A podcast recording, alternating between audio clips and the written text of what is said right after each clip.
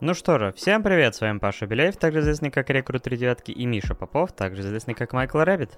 Здравствуйте, многоуважаемые внучки и внученьки.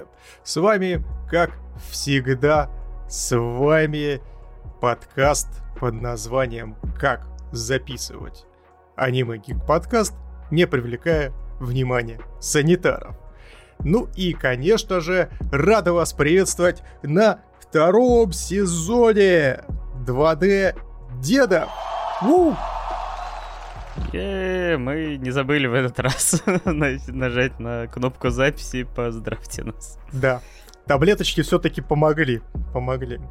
А как вы, наверное, уже успели обратить внимание, те, кто пришел поглазеть на нас на прямой эфире на Твиче, или же смотрит это все дело в записи по какой-то причине, так сложилось, что в перерыве мы угодили в дурку, потому что что? Потому что кто-то из нашего многоуважаемого комьюнити, не удивлюсь, если это были наши многоуважаемые бустеры, мы вас, конечно, бесконечно любим, уважаем, спасибо вам огромное за поддержку, и Нейкисту огромное спасибо за то, что он поддерживает нас на самый большой лот уже овер дофига времени, уже больше года, даже так можно сказать за что ему отдельный респект и спасибища. И, в общем, дали послушать наш подкаст санитаром.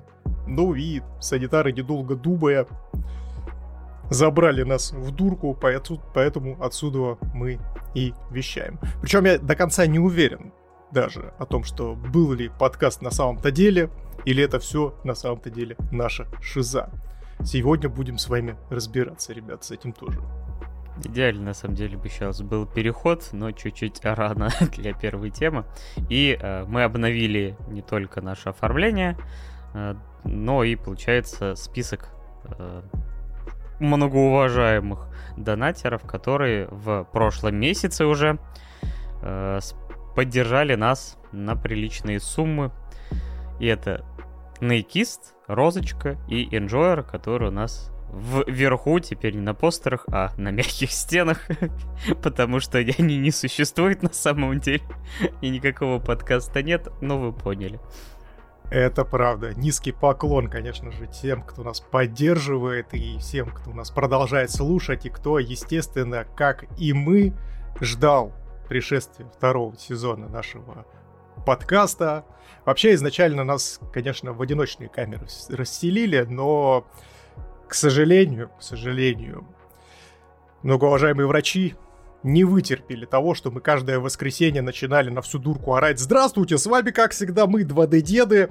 Начали переговариваться, Паша кричал «Не думай об этом, не думай об этом», вспоминая про Фейт, и поэтому нас заселили, так сказать, в двушку, в евро-двушку, блядь, с мягкими стенами. Да, Нынешние новостройки выглядят примерно так. Когда вы помогали закрывать Паше ипотеку, вы думали, что на самом-то деле у него там красивая, дорогая студия, но знакомьтесь, знакомьтесь. Вот именно на это и ушли ваши донаты. На самом деле, знаешь, слушай, наверное, здесь неплохая звукоизоляция, поэтому записывать подкаст в таком помещении вполне себе неплохая идея. Это правда, это правда. Надо, наверное, дома у себя тоже оббить стены чем-нибудь мягким. В общем, доктора поняли, что нет подходящего лекарства для нас и позволили записывать новый выпуск, а мы рассмотрим первую тему «Нет лекарства для моего брата». Остальные темы вы и так прекрасно знаете, потому что вы их заказывали. Сюрпризов сегодня не будет. Ну ладно, в всякий случай, нет лекарства для моего брата. А вторая половина Наны — влюбленные ученые, научное доказательство любви и Зарегота обезглавливающий цикл. Брат, брат, прости, брат, нет лекарства для тебя, прости. Но ты все равно мне брат, брат. Именно так. В общем, вы в прошлый раз нам заказали аниме, которое является э, по своей сути экранизацией. Как я все время забываю, как правильно назвать э, веб-мангу китайскую, потому что, типа, у корейцев это называется веб-комикс. Может быть, и у китайцев называется веб-комикс. Но у них, я так понимаю, то, что все называется манхва, потому что манхва изначально она подстроена под э, потребление через интернет. Возможно.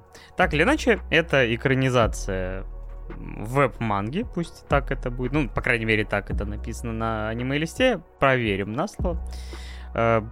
Которая выходит с э, уже с какого-то там далекого года, поэтому на данный момент даже у, у экранизации с 16 года выходит до сих пор, и у экранизации вышло аж 6, точнее 5 сезонов, и несмотря на то, что это было у нас в категории полнометражки, и в принципе в полнометражке у нас э, контент, ну, примерно там до трех с небольшим часов, который умещается, все 5 сезонов э, примерно умещаются в это, потому что один сезон длится там чуть более получаса, кроме второго, который, ну, по сути, там час. Я был немножечко дезориентирован, когда абсолютно, конечно же, забыв о том, что заказывали у нас «Нет лекарства для моего брата» в формате полнометражных фильмов и аниме, которые вы заказываете. И поэтому я такой думаю, так, ну, заказали «Нет лекарства для моего брата», так, захожу, смотрю, так, 12 эпизодов, такой, ну, полноценный сериал, захожу такой, э, нахожу на сайте весь первый сезон одним файлом большим, и он идет 36 минут. Я такой, wait a second что-то здесь не так. И тут я начал копаться в своих чертогах разума для того, чтобы откопать, что нет лекарства для моего брата заказывали в формате полнометражных аниме, и поэтому нужно смотреть все пять сезонов. Но, забегая вперед, я даже был бесконечно счастлив все эти пять сезонов посмотреть. Я для себя изначально думал, что если пойдет, я посмотрю, ну, как минимум, там, три, а если прям совсем будет хорошо, то и все остальные, потому что они, в принципе, плюс-минус подпадают под временные рамки.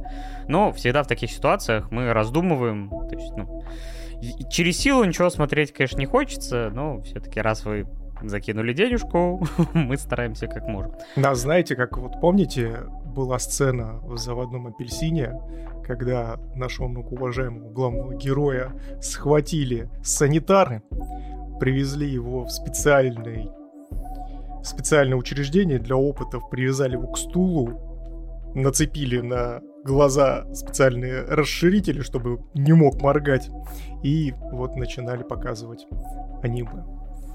Да, в общем, затравка тут следующая, кстати, нас подправили, что это Мэньхуа. А, значит, у нас есть э, Шимяо, младшая сестра, старший брат э, Шифэнь и также их дружище Кайсинь и также подруга сестры Мяу-Мяу, но она, честно говоря, появляется почти никогда, но мне просто нравится нас имя Мяу-Мяу. Да, это ее, это реальное имя китайское или это кличка все-таки? хороший вопрос, но вот что написано, то и читаю. Но я вижу то, что ее на Шикиморе, допустим, называют мяу-мяу. Не мяу-мяу, а мяу-мяу. Возможно, действительно есть такое имя. Ты еще докопайся до моего произношения. Ты неправильно произносишь китайские имена! Скорее всего. Потому что у меня, например, в озвучке были э, Си Мяу и Си Фэнь, по-моему. Но как-то вспоминая, как обычно звучит китайский, все-таки думаю, что, наверное, все-таки Ши. Но если будет э, Си Фэнь, то вполне вероятно, что в школе его могли бы называть Сифа. Алло, санитары, санитары, принесите таблетки, пожалуйста, ему плохо. Да, еще в процессе сезона к ним переводится Вань Суй. Это, конечно, наверное, один из моих любимых персонажей.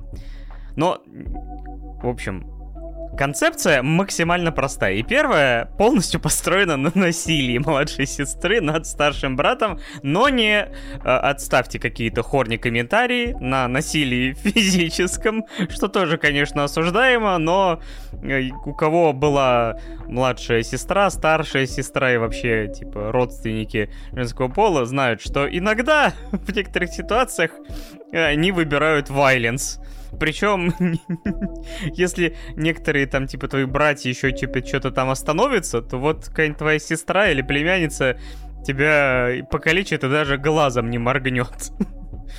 Плавали, знаем. У тебя, кстати же, нет родственниц? Ну, у меня как раз есть и младший брат, и младшая сестра, поэтому, конечно же, мне это все максимально близко. Слава богу, что как э, Шимяо, моя сестра младшая не перепутала художественное искусство и боевые искусства, и поэтому пиздюлей, слава богу, не получал. Повезло, повезло.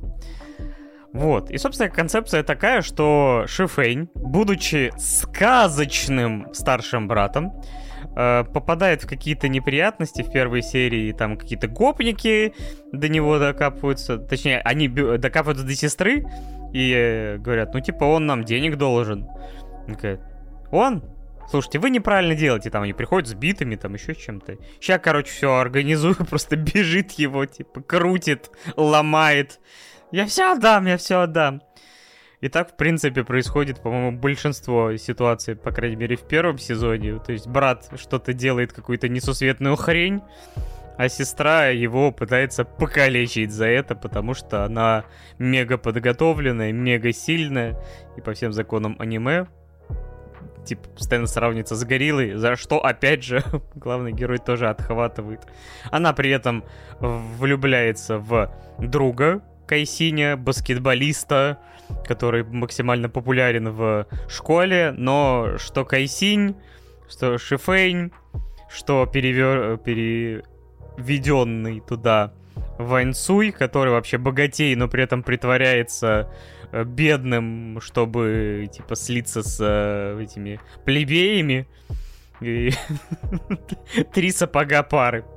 Причем мне, знаешь, показалось в моменте, что Ваньсую в принципе даже притворяться не нужно было. То есть он настолько туп, что он автоматически вливается как в этот единый организм э, в лице э, Синькая, Фэньши и, естественно, Ван Суя, который вновь прибывший. И они друг друга стоят абсолютно. Тот же самый Синкай, он примерно же на таком же уровне туп, насколько и популярен. Да, то есть эти персонажи, их схемы, которые они мутят. Говорю, вот эта серия, например... Дальше, чтобы вы понимали, мы, скорее всего, будем плюс-минус постоянно делиться какими-то гэгами, потому что оценивать это с позиции Ммм, анимация. Ну, анимация тут как бы простенькая максимально, то есть это все-таки экранизация веб-комикса, на которую никто не собирался тратить огромное количество денег, хотя, например, Сейл э, подобранный весьма и весьма э, с именем, э, то есть там Аква, э, по-моему, Эрон, ну, чтобы персонажей, то сейчас подумайте, что там, о, ничего себе, аниме, в котором Аква и Эрон учатся в одном заведении. Нет, это звучит примерно как то, что мы могли бы рассказать, сидя вот в психушке. Вот. А, и это действительно там простенькая такая картинка. Не, это все равно смотрится лучше и стилевее, чем тот же самый, э, как он там, домохозяин где вот прям совсем уж как будто бы анимированная манга, то есть статичные картинки, как вот мы анимировали свои аватары, так вот они анимировали эту мангу. Здесь все-таки оно как-то получше, но видно, что бюджет не огромный. А, и все составляющие, которые касаются вот качества, они, ну, такие нормальный. Не, ну в целом-то выглядит очень даже стильно. То есть они здесь э, и прибегают к различным эффектам гиперполизации, как, например, той же самой Кагуе местами проскакивают. И в целом картиночка сочная, пестрая. Да, возможно, не хватает где-то детализации и местами очень палится какой-нибудь, знаете, Adobe Flash, на котором просто подвигали, вот как наши аватары, э, гифочкой. Но при этом я, если честно, больше здесь акцентировался на визуальных, аудиальных, ну и в целом сюжетно прописанных гэгов, вот. И знаешь, что меня очень-очень радует, что меня больше всего, наверное, порадовало «Нет лекарства для моего брата», и это по большей части даже относится не только к данному произведению ани- анимационному, но и в целом все, что выходит из-под крыла именно э, китайских авторов, в формате анимации здесь всегда, если, если это, допустим, вот такой вот формата ситкома короткого какие-то зарисовочки из жизни школьников, здесь все равно есть сквозной сюжет, и персонажи не забывают между сериями то, что с ними происходило, например, ранее. Это очень приятно, потому что очень часто подобного рода и такого формата произведения этим грешат.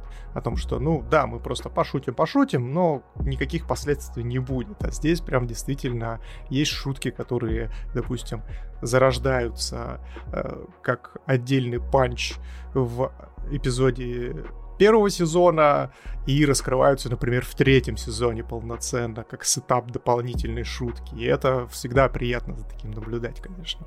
Это забавно, знаешь, когда у персонажей аниме есть память, а тебе нет. Потому что я такого не помню. Ну, как не помнишь, вот эта замечательная шутка про кражу первого поцелуя между Фэнши и Син... а, в этом Синкаем, да. Когда никто не сможет украсть твой первый поцелуй, если его украдет твой братишка, конечно же, твой лучший дружбан. А потом в следующем сезоне на этом выстраивается э, дополнительная шутка, где начинают все подозревать то, что Синкай и Фэнши то самое. Ну, то есть у них не просто братская любовь. Больше, чем братишки. Да, больше, чем братишки. Больше, чем любители поиграть в баскетбол и потрогать друг друга в максимально близком контакте, как говорится. Хотя помню в первом... Кстати, да, вот сейчас я вспомнил э, как раз вот в эту же тему, когда они пошли в первом сезоне ради какой-то там скидочной э, еды, такой, ну, у нас здесь скидка только пары. При этом сначала он сестру хотел припереть, как свою пару, потом Кайсиню. У меня... Хорошо, что ты вспомнил этот момент. У меня к тебе есть неожиданный вопрос. Паш, еда или самоуважение все-таки? Еда. А, что? Все с тобой понятно. А в чем вопрос был? Ну, в принципе, также и главные герои наши подумали и решили отыграть парочку абсолютно гетеросексуальных дружбанов и прийти сфотографироваться в форме сердечка и при этом бесплатно похавать. Да. Вообще, конечно, вот для такой комедии, само собой, я думал, что они выгорят очень быстро, и уже второй сезон, э, который состоял в два раза больше серий, меня немножко местами кое-где все-таки в первой особенно половине как-то подрастраивал. То есть э, я такой подумал, ну все, один сезон и уже выдохлись. Хотя были, конечно, там и забавные моменты, как она там типа на подготовке э, Шимяу из него сложила его в этот в квадратик. С ужасными звуками. Да, тип типичный представитель Roblox. Да, да, да. Я не знаю, вот я сейчас смотрю на список персонажей, я точно помню, что очень ржал с э, персонажем, но я не помню гэг про Сэма, который появляется во сне, как пишут. Но я никак не могу вспомнить контекст этой шутки. Эта шутка заключалась в том, что неважно, что тебя спрашивают, правильный ответ всегда Сэм. А, да-да-да. Не, просто в самом сне он что-то его жертвует собой. Такой, Сэм, такой крутой мужик. Ой. Всегда выручает в самые сложные моменты. Но при этом, вот уже к третьему сезону, я, ну, точнее, третий сезон мне зашел вообще, наверное, чуть ли не лучше всех. Э, то есть я там ржал, наверное, каждую серию, даже, наверное, по несколько раз. То есть вот прям было все очень концентрировано, забавно, и поэтому вот такие гэговые историй, как вот недавно... В принципе, это, конечно, немножко сработало, может быть, похуже, чем э, Сёдзю Надзаки, э, которым я прям, ну, типа, очень-очень смеялся. Но все равно, как комедийная легкая повседневность, там, типа, про школу, это прям очень и очень хорошо. Поэтому, если вы никогда не слышали про такую анимешку, и вам хочется повеселиться, то милости прошу. Э, очень и очень хорошо заходит, поэтому я не, не запросто вы сможете все пять сезонов там типа за один вечер втащить и, пос, и посмеяться, потому что вот эта компания, то есть это максимальная экранизация вот этих вот ребят с последней парты, у которых типа одна мозговая клетка на троих, и то улетучивается, потому что то, как они пишут там эти там все шпаргалки, типа, у меня... Сука, как он такой, я не буду писать шпаргалку, я придумаю что-то получше, просто написал слова, блядь, ведь ночью на газоне, а эти двое сделали копии э, этого учебника, но не подумали о том, что они в уменьшенном варианте просто будут нечитаемы. Ай, сука. Да, очаровательные идиоты. Ну и, прикольная вот эта история, завязанная на любовном треугольнике между э, э, Мяо и Каем и Ваней. Да, потому что Вань Синь постоянно, типа, что-то мечтает. Кайсин не замечает ты моя Золушка, говорит он. При этом э, Мяу постоянно старается находиться поближе к Каю, а Каю, в принципе, ничего от жизни не надо, лишь вкусно покушать. Да, и поиграть в баскетбол. И, говорю, то, как поступает этот Ван Суй, э, и смотришь на реакцию его младшего брата, при этом который выглядит, не знаю, лет на пять младше, но при этом учится Шимяу. Я такой, каких вы класс? Я не понимаю. Но да, или говорю, но мои, вот одни из самых, наверное, любимых моментов, это когда э, Шифень э, рассказывал про технику, почему он никогда не спрашивают. Я становлюсь ветром. Просто Касин такой в восторге. Когда его спрашивают, а где э, Шифень? Он стал ветром. А прогуливает, что ли? А он такой берет свой палец, подносит к его рту и такой... Останусь ветром на губах, останусь пламенем в глазах. Да, или как они, типа, от, э, чтобы не сдавать школьную работу, позвали брата пловца какого-то там двоюродного. Начали это, спасать его. Так, ой, какие вы молодцы. Вот, типа, вот наши портфели уплыли, поэтому мы не сдали работу, и этот Вайнцуй ныряет туда такой. Я притащил ваши рюкзаки, господи. Какие они конченые, господи. Ну, прям замечательно. Развлекает Нора. Но при этом они не теряют своего очарования, несмотря на то, что какую бы херню они ни делали, они всегда, то есть э, это не вызывает вот этого, знаешь, приступа кринжа максимального. То есть тебе действительно смешно с этих гэгов. И это, я считаю, очень большое достижение, нет лекарства для моего брата. А еще я хотел, вот ты рассказал про те моменты, которые тебя порадовали, а меня вот очень порадовали моменты именно душевные, когда раскрываются через флешбеки взаимоотношения ранние между э, Фенем и его сестричкой, когда, допустим, он там э, показывал ей фокус э, с белым платком, который перекрашивается в синий, но при этом он э, проливает краску, и она соседям на простыню начинает капать, и потом он, э, принимая ответственность, сидит ее стирает, и в этот момент заходит мяу, они начинают стирать вместе, и это прям такая душевность у этого всего, знаешь, прям аж расплываешься в улыбке в такие моменты, и он здесь не один и не два, и это очень классно, потому что э, было бы, наверное, не так круто за этим всем наблюдать, если бы это был, ну, вот просто тупой набор гэгов, например.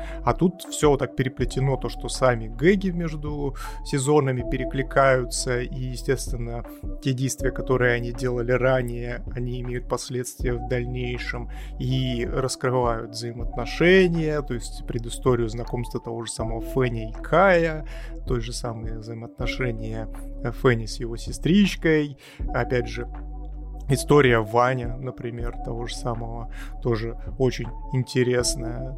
Вот. И это очень действительно грамотно построенное произведение, которое я вот от себя дико советую всем, кто хочет посмотреть что-то, во-первых, легкое, не напряженное, но при этом э, хочет еще и как бы это, конечно, субъективно не звучало, э, посмотреть классную комедию. Но с душой, что называется, а не с душнотой. Так что, да, ну и тем более, что ты сразу, ты, тебе не надо, знаешь, вовлекаться в процесс долго. Все, три с половиной минуты серия, погнали. Если, говорю, как люди написали, можно найти варианты вообще без опенинга, так это вообще, мне кажется, реально по... приключение на несколько часов. И можно весьма и весьма неплохо провести время. Господи, сейчас опять вспомнил, как они, блядь, огонь разжигали, блядь, с этим мангалом. Сука. Краудфандинговый, блядь, барбекю. Короче, да, хорошая комедия, э, легкая, ненавязчивая и с душой. Так что, да, рекомендую. Мы спасибо тем, кто заказал это в формате полнометражки. Да, а еще я могу только лишь позавидовать и облизнуться на такую невероятную, большую и упругую, которую так и хочется, конечно же, съесть сосиску в твоем хот-доге. Так как я, видимо, этот момент забыл, сейчас очень неловко.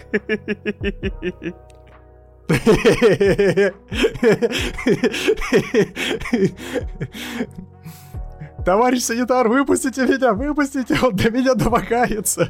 Да. Ничего, Паш, все нормально, у меня руки связаны. Если что, я могу только лизнуть тебя. Нет, спасибо. Ладно, движемся дальше. Э, для нас тоже лекарства нету.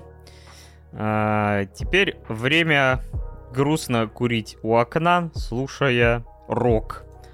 Э, потому что именно это иногда хочется, посмотрев некоторые эпизоды и моменты из Наны, которой мы возвращаемся спустя определенный перерыв.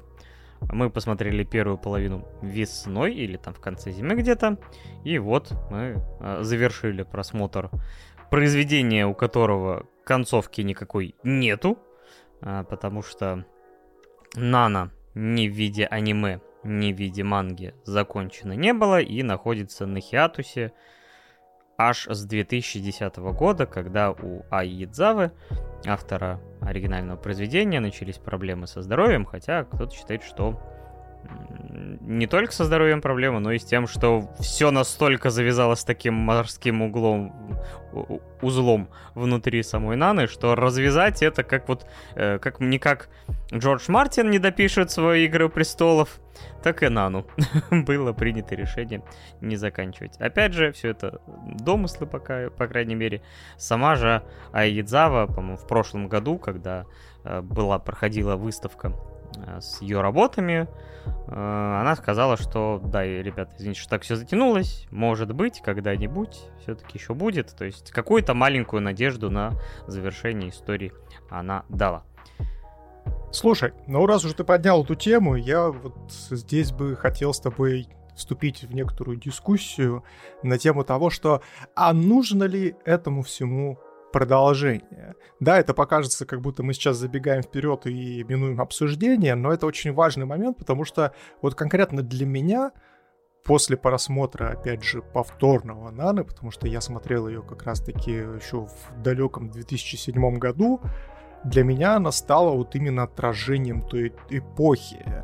И сейчас, мне кажется, несмотря на то, что темы в произведении подняты, конечно, достаточно глубокие обширные, с которыми сталкиваются подростки, да и не только подростки, но и взрослые люди э, на своем жизненном пути достаточно часто и даже сейчас, но при этом вся атмосфера, которая царит в этом произведении, мне кажется, вот оно больше отсылает к тому, и сейчас, если, допустим, продолжать данное аниме, то оно, ну, выйдет, наверное, не, не совсем в нужное время, в нужный момент. Не, ну будут больше скорее про оригинальную мангу, чтобы хотя бы она закончилась. Потому что аниме, я думаю, что хоть я и вот посмотрев э, вторую половину, и в целом я считаю, что таких подо- ну, э, тайтлов должно быть побольше. Даже не в том смысле, что подобных, с подобной атмосферой, про подобные тематику, а просто про более взрослых персонажей, чем средние старшеклассники, потому что они все равно косячат на прополую, потому что для них это там первые серьезные отношения, первые там какие-то вот условно первые шаги в относительно взрослой жизни, э, то как бы ситуаций э, таких и неловких, и э, сложных происходит даже гораздо больше, потому что тут появляются и там половые отношения, Э, всякие вредные привычки и так далее и тому подобное, что только усугубляет. Да, мне очень понравилась эта серия, где они паркет перекладывают у себя в новой квартире при переезде. Да, 10 из 10. Нужно больше таких. Да, но я прекрасно понимаю, что будучи, э, то есть вот подобная история, если бы там сделали условно ремейк, то есть, типа, вот решили, как, например, поступить с Триганом. То есть, э, типа, оставить персонажей, но вот все наполнение изменить, ты понимаешь, что вряд ли это было бы про рок-группу, например, в случае с Наной. Хотя я сомневаюсь, что она бы стала бы айдол. ну, хрен витубером, блин. и пела бы, так сказать. Слушай, я вообще не шарю в культуре айдолов, но мне кажется, подобные типажи айдолов тоже есть в Японии. Такие девчонки, оторвы, которые прям рок-н-ролл. Да, вполне возможно, что и такие образы, которые нарочито сделаны, что типа я типа там протестую против всего, но на самом деле все это часть там огромной корпорации. Да господи, если даже взять э, одних из символов э, вообще, кстати, панка в истории, именно Sex Pistols, то типа вот они там типа такие вообще против проти, протестовали против всего, но на самом деле там за ними даже стоял какой-то чувак, который их продюсировал, который там был владельцем там Магаза, который как раз назывался, по-моему, Sex Pistols или... А, не, просто секс. А, то есть такой провокационный. Такой, пойду в секс сегодня. Что-то недостаточно Да, и жена такой, сейчас я тебе, блядь, покажу, пошел он в секс. И скалкой вот херачил. Бля, хочу теперь завести себе гитарный магазин, который назову Писька. Секс-писька. Секс с писькой. Отвратительно. Да, вот второй сезон, но ничего не меняется. Блин, если у нас если у нас когда-нибудь э, мы откроем сайт-проект, где будем обсуждать музыку, э, ну, рассказывать про различные группы и так далее и тому подобное, я считаю то, что мы должны назваться секс с писькой. Отвратительно, отвратительно. Вот, э, собственно говоря, получается, что ты понимаешь, что реально действительно как бы уже атмосфера не та, э, то есть люди не курят на прополу и везде и всюду, потому что персонажи в этой манге аниме сигареты, кажется, изо рта вообще не вынимают. Uh, то есть uh, сейчас это даже просто по законодательству и, в принципе, по реалиям было бы сложно.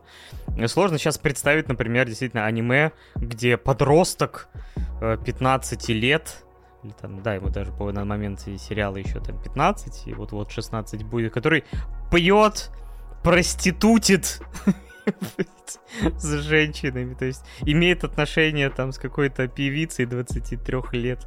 И все этих их... Говорю, когда ты начинаешь задумываться в какой-то момент, э, типа, в взаимоотношениях и перипетиях вот этих двух групп, Трапнест и Бласт, ты понимаешь, что чтобы их решить, я не знаю, типа какую-то оргию надо э, организовать. Может быть, после этого они тебе перетрахаются и поют, ой, да, на это надо заканчивать, это это, потому что эти скрывают от этих то, что кто-то спит с этим, а это же влюбленный, а это для publicity, типа нельзя говорить какой-то полный трендец. А ты, блядь, отличный переговорщик, Паш. Я думаю, что тебя стоит криминалистом к себе взять. Там просто захват заложников Паша выходит такой, бля, да потрахайтесь уже, чего, Отлично. А, не, ну, в случае с этим, конечно, вряд ли. А вот э, в Нане почему-то мне казалось, что это действительно могло бы разрешить много каких-то недосказанных моментов. Потому что реально ко второй половине вот э, типа, еще во второй, второй половины второй половины, там, говорю, такие уже схемы, типа, этот признался, но, типа, он хочет а, сохранить отношения с другом, а я не знаю, типа, может быть, все-таки мне быть с ним или не быть с ним, типа, то есть вот все эти ходы, ты знаешь, такие прям от, максимально напоминают какие-то мыльные оперы, но в случае с Наной за счет атмосферы, за счет э, самих персонажей, это не кажется вот таким типа, а, господи, да люблю я тебя. Хотя, по сути, в базисе это очень похожие сценарные ходы, где вот прям максимально все переусложнить. Вот чтоб Типа, чтобы вообще невозможно было это решить. Еще и персонажи такие, типа. Я не знаю, может быть, я люблю его, а может быть, не люблю, а может быть, я люблю э, фейерверки.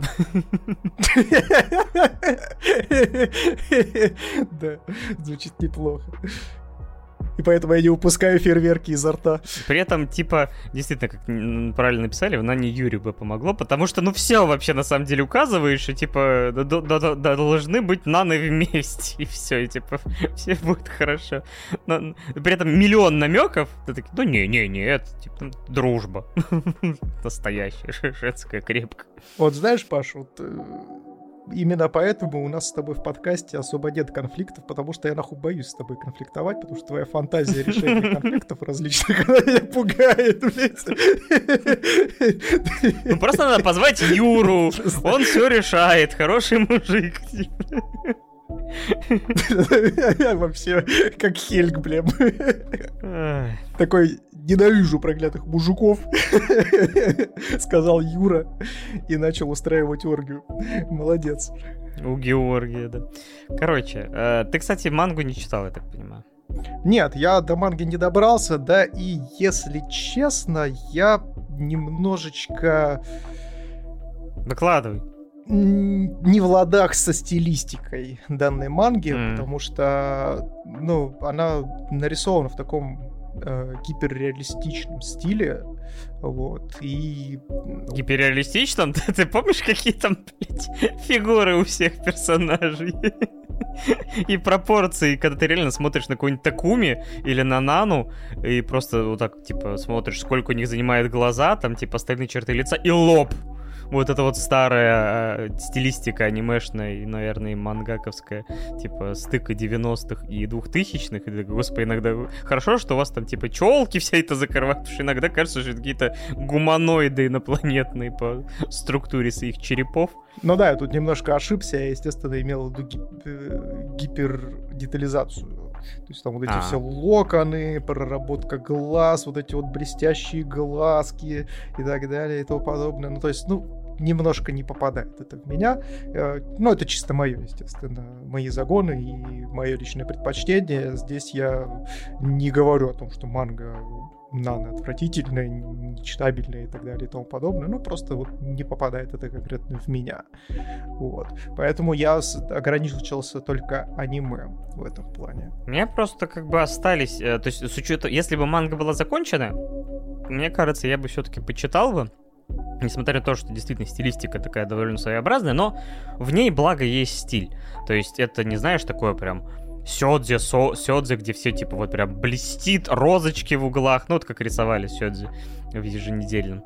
Э, где прям совсем все сладко-сладко. А здесь, благо из-за того, что все-таки это жанр, ну, дзюсей, э, вот единственное, что, конечно, настолько нано уникально, что я понимаю, что, наверное, блин, хрен вообще подобное еще вообще найдешь какие-то аналоги, хотя чуть-чуть, если брать, ну, другую сторону медали, бэк за счет того, что про то же время, э, про похожие обстоятельства как-то вот рифмуется с Наной.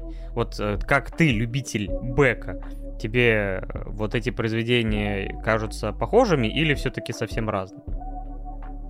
Ну, мне кажется, что между Нано и Бэком все-таки пропасть достаточно большая, потому что все-таки в корневой своей составляющей они абсолютно разные подходы и разные подоплеки в себе имеют. Э, да, ну то есть понятное дело, что там музыка, что там музыка, что там временные периоды, что там временные периоды совпадают примерно, вот, но при этом бэк это по большей части что-то такое воодушевляющее, и история про молодого парнишу, который пристращается к музыке и находит неожиданно не просто друзей и попадает в компанию людей, которые разделяют его интересы, но и находит свою первую любовь. Ну, то есть это такой э, без надрыва драматичного, если уж говорить на чистоту. А Нана, ну это такое прям, наверное, более дарковое произведение, простите, пожалуйста, за такую утрированную, утрированную характеризацию, потому что, ну, опять же, сейчас накинутся скажут, какой Дарковый там, господи, я люблю тебя, когда ты любишь меня, да я люблю тебя, вот это вот все Санта-Барбара проклятая, но при этом, если брать даже атмосферно, то Нано более депрессивное такое, знаете, даже не депрессивное, меланхоличное произведение, которое за всеми вот этими перипетиями э, взаимоотношений между людьми э, скрывает в себе, я не побоюсь даже сказать, то, что в такую фатальную грусть о том, что люди, э, выйдя из-под крыла там, своих родителей, либо просто на подходе к своей зрелости и росту на своей, в своей жизни пытаются банально обустроить свою жизнь, найти людей, с которыми они хотят быть рядом, но постоянно, как это обычно и бывает в жизни, какие-то определенные барьеры, какие-то определенные проблемы возникают, и э, в моменте даже кажется о том, что этим проблемам действительно не будет никогда ни конца, ни края. Да, ну и на самом деле, опять же, под конец аниме всплывают такие моменты, как, например, какая-то зависимость Рена, которая там не проговаривает напрямую, но, похоже, ничего хорошего. При этом, когда это вскрывается, какое решение? Женимся, может быть? А, да, это точно решит все наши проблемы. Еще ребенка заведите. А, вообще идеальный пластырь для любых отношений в скобках нет. Или, например, вот единственное, что, знаешь, у меня был момент, когда я такой вообще охренел от э, какой-то введенного персонажа, но я потом понял, что я себе нарисовал более мрачный вариант, чем э, это показывает само аниме. Помнишь, когда эти ребята въехали в общежитие, когда у них у Бласта уже должен был случиться после этого скандала медийного э, дебют. И вообще, конечно, то, как они показывают музыкальную индустрию японскую, ну и в том числе, в принципе, похожие, наверное, есть истории и в, в других странах, понятное дело, то есть вряд ли Япония чем-то в этом смысле совсем уж уникальна. Но показывает, что да, то есть, типа, опять же, все эти таблоиды были, да и до сих пор, наверное, существуют только же в интернет-виде, которые могут тебя и раскрутить, и уничтожить, и все хотят горячих подробностей, и будут копаться в твоем белье, и настроить и против тебя, и за тебя, то есть вообще страшно. И вот, когда они в это общежитие въезжают, то, типа, они встречают соседку, Юрий Чан, по-моему, там, а, и она там, типа, она говорит, да, да она порноактриса. И потом показывают другую Мию Синоду, которая в соседней комнате, э, и который, типа, показывают, ну, очень часто акцент на ее запястье, понятное дело, почему. Видимо, у нее в жизни было некоторое дерьмо. И я сначала подумал, что это один и тот же персонаж, и типа, что вот был, была какая-то там, причем говорят, что вот была айдолом, потом что-то не пошло, стала полно, по, порноактрисой, и потом ты смотришь на ее запястье, такой, о, господи, какой мрачняк. Но потом я, да, только позже сообразил, что это два разных персонажа, хотя, честно говоря, судьба что одной, что другой, так единственная одна, которая полно, порноактрисой стала, как-то не унывает, а та, у которой что-то актерская карьера не очень хорошо идет, э, она как бы вот прям так... Мне кажется, от, за ее развитием как персонажа я бы понаблюдал в контексте Нан. Но, к сожалению, это вот чуть-чуть тебе показывается, и аниме уже заканчивается к этому моменту. Да, мне, кстати, тоже очень не хватило как раз-таки какой-то дополнительной истории про этого персонажа, потому что я вот подобрал очень грамотное слово, которое характеризирует характеризует Нану, по крайней мере, по крайней мере в моем мироощущении, это деструктивность. То есть э, все произведение, все аниме, это и, я так понимаю, и манга, это история про деструктивный поиск самого себя. Э, здесь не важно, что это будет, отношения, либо же создание и продвижение своей группы, раскрутка и тому подобное. Да и, в принципе, какие-то даже житейские вещи, они все какие-то, знаете, деструктивные по большей части. Вот вспомните те же самые взаимоотношения э, Наны и, господи, и Рена, это же, ну, максимально дестрой. Ну, то есть, понятное дело, то, что они живут по року, максимально э, стараются э, прожигать свою жизнь как могут, потому что что? Потому что, наверное, в те времена как раз-таки и э, был вот этот культ о том, что живи сегодняшним днем, гори ярко и сгори быстро, как говорится. Вот. И примерно вот этому они следуют как раз-таки во всех аспектах практически. Да, и видно, как, э, как все, в принципе, персонажи, ну или не все, но, типа, их главный враг на достижении счастья это они сами, потому что, ну, даже сама Нана, именно Нана, а не Хачико, она, ну, типа, такой, «Ну, я же хотела вот, ну, типа, прийти на помощь, но при этом, когда доходит до того, чтобы там что-то сделать, она, например, ну, когда вот выясняется про беременность Хачико, она там, типа, убегает вообще к Ясу, потому что он для нее такой опора.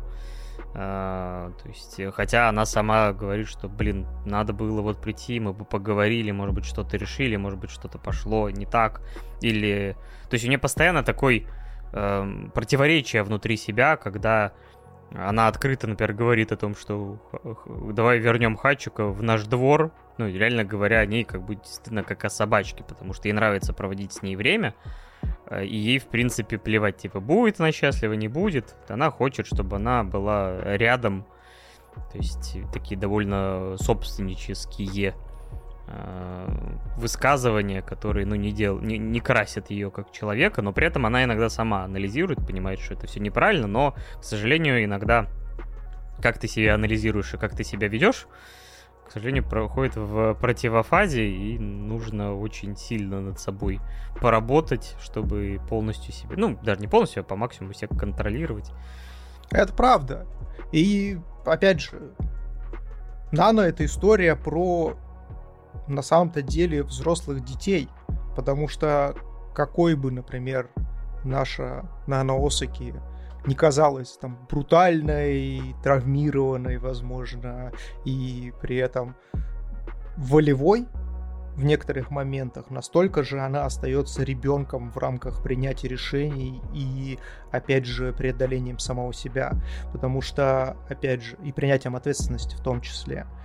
Потому что вот это ее детское поведение о том, что когда она, например, вот ты, Паш, правильно озвучил момент, то что когда происходит вот этот переломный момент, и она бежит к другому человеку, требуя от него э, стать на ее защиту по факту, ну, чтобы скрыться за ним, как за каменной стеной, потому что он является ее точкой опоры. Это очень многое говорит о человеке, о том, что э, в принципе, вся вот эта, и в том числе ее поведение, самой ее образ, он тоже является отражением ее внутреннего бунтарства, которое она не может пережить и пересилить сама перед собой. Также она ему не может пересилить э, саму себя для того, чтобы поменять отношение к той же самой Хатика. Вот. Или та же самая Хатика, опять же. Это девочка, которая из хорошей семьи, где ее любили, родители, возможно, даже залюбливали чересчур, что, опять же, отразилось на ее поведении в рамках э, всего аниме-сериала, о том, что сначала она пытается найти любовь, э, переходит от одного человека к другому, и это выглядит как какая-то вот такая ветренность, э, э, за счет которой она пытается внутреннюю пустоту для себя закрыть. И впоследствии, когда вот, ну, опять же, происходит то, что озвучил Паша, э, она тоже реагирует достаточно странно, но при этом, опять же, Хатика в рамках сюжетной канвы мне показалось, что она взрослеет гораздо более быстрыми темпами, чем Нана. То есть Нана остается, вот знаете, как, как вот те самые друзья. По-любому есть у кого-то из вас друг, с которым вы, возможно, там перестали общаться, либо просто свели контакты к минимуму, когда ты понимаешь о том, что, ну, ты не можешь этого человека вытащить со дна. То есть человек тонет, ты ему протягиваешь руку, всячески помогаешь, тратишь огромное количество времени, усилий и как физических, так и эмоциональных. Но при этом в конце всего приходит осознание о том, что этого человека просто не спасти, пока он сам не захочет этого сделать. Да, но у Наны, как и у многих э, других людей, особенно в предыдущих поколениях, вот эта беременность незапланированная, она сразу становится триггером к тому, что, ну, все, уж, ну, по крайней мере, если она решила оставить ребенка, то тут как бы обратной дороги нет. То есть, э, типа, тебе приходится брать на себя ответственность, она решается, несмотря на то, что, по сути, ну, типа, э, она понимает, что Такуми далеко не идеальный кандидат в и мужья, и в отцы, но вот, типа, ответственность, чтобы была там полноценная семья, и вот все эти социальные констракты, которые на нее накладывают обязательства, и то, как она, в принципе, сама себе видела свою судьбу, потому что она, в отличие от Наны, не хотела стать никакой там эм, вокалисткой рок-группы, то есть она вообще подрабатывала там чуть ну, где только не подрабатывала, э, и ее желание, в принципе, было обрести любовь, и стать домохозяйкой-то, в принципе. То есть быть просто любимой, э, там, завести детей, и она это получила. Пусть и не совсем в том идеальном формате, в котором ходила, хотела, но это ее уже, в принципе, удовлетворило, и она как бы все равно выглядела достаточно счастливой.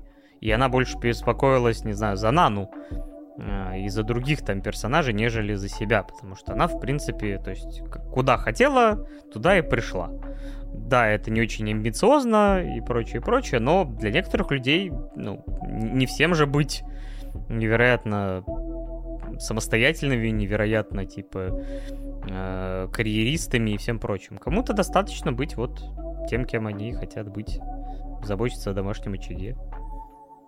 Это правда. Это правда, и в случае, допустим, с той же самой э, Хатика здесь стоит вернуться в первую половину сезона Наны и вспомнить, что вообще связало нашу Нану Асаги и Нану Камацу. Это любовь по факту, потому что когда Хачика появилась в жизни Осаки, она же как раз-таки и искала свое место, и искала понимание любви, и Осаки в этом плане ей очень сильно помогла и с очень даже неожиданной стороны, потому что она ей рассказала про любовь не с позиции любви к другому человеку, а в глобальном плане по отношению любви к музыке. То есть э, именно любви к музыке как средство передачи своих эмоций, своей внутренней боли, своих внутренних стремлений и ожиданий. Да, так что вообще, в принципе, динамика этих двух персонажей, пусть она, конечно, наполнена вот этими послесловиями, э, которые, знаешь, все время напоминает немножко, конечно, такой пафос э, а-ля статусы ВКонтакте с 2007 но при этом это искренность и, ну, опять же, нужно не забывать, что, да, вот мы как бы два там мужика за 30, а, в принципе, у женщин самовыражение, оно немножко работает по-другому, и им свойственно высказывать свои эмоции, чувства вот иногда в таком ключе, и ничего плохого в этом нет.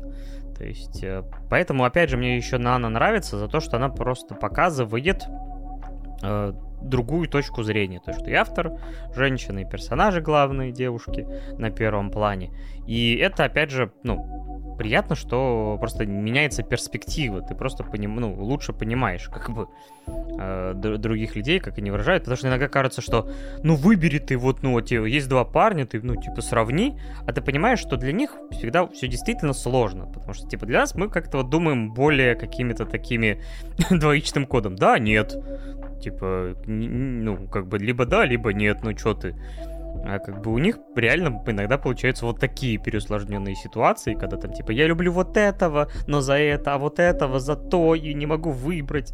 То есть, ну вот, да, такое может быть. Кажется, что все эти ситуации действительно переусложнены ради драматизма, но, блин, вы, скорее всего, в своем круге общения или там знакомые знакомых знаете, вот которые проходили через какие-то такие истории, которые казались, господи, да такое только в мыльных операх. Бывает, но нет, блин, бывает и в реальной жизни. То есть это все не, не только выдумка и переусложнение ради переусложнений. Да, это правда. Я, безусловно, когда вот досматривал Нану, я в, практически в каждом персонаже видел какого-то своего знакомого, либо друга близкого, который попадал примерно в схожую ситуацию, и там разворачивались события, если уж и не такого формата, то местами даже еще жестче и, казалось бы, нерешабельнее, чем здесь. Э, здесь, кстати, стоит еще заметить один лишь момент о том, что мы здесь сильно сейчас при разговоре про вторую половину Наны э, начали углубляться в какую-то депрессуху и так далее и тому подобное. Но это мы говорим по большей части про свои ощущения от происходящего и ту подоплеку, которая вот скрывается за внешним фасадом. Потому что сама-то Нана, она действительно соткана не совсем из этих полимеров. То, то есть там есть хороший юмор, там есть абсурдные ситуации, в которые та же самая Хатика попадает постоянно и как-то из них выруливается. И не сказать бы, чтобы здесь прям была такая действительно хтоническая какая-то, знаете, балабанщина. Балабановщина. Не, ну, действительно, с, очень хорошо сбалансировано. И есть моменты, действительно, когда... Э, то есть где-то это такое, типа, реалистичность, какая-то депрессия, а в другой момент гипертрофированные черты лица, э, ушки у Хатико в очередной раз, когда ее там сравнили с собачкой, и прочие гиперполизации, которые свойственны аниме, за которые мы ее тоже любим. Поэтому оно все равно балансирует и старается, чтобы ты не уходил в какую-то одну эмоцию, а все-таки как-то показывать тебе по-разному все это. Да, да, и в этом очередная прелесть данного произведения, что оно может резонировать у вас в глубине одним образом, но при этом не скатываться действительно в демонстрацию там неприкрытой жестокости по поводу и без.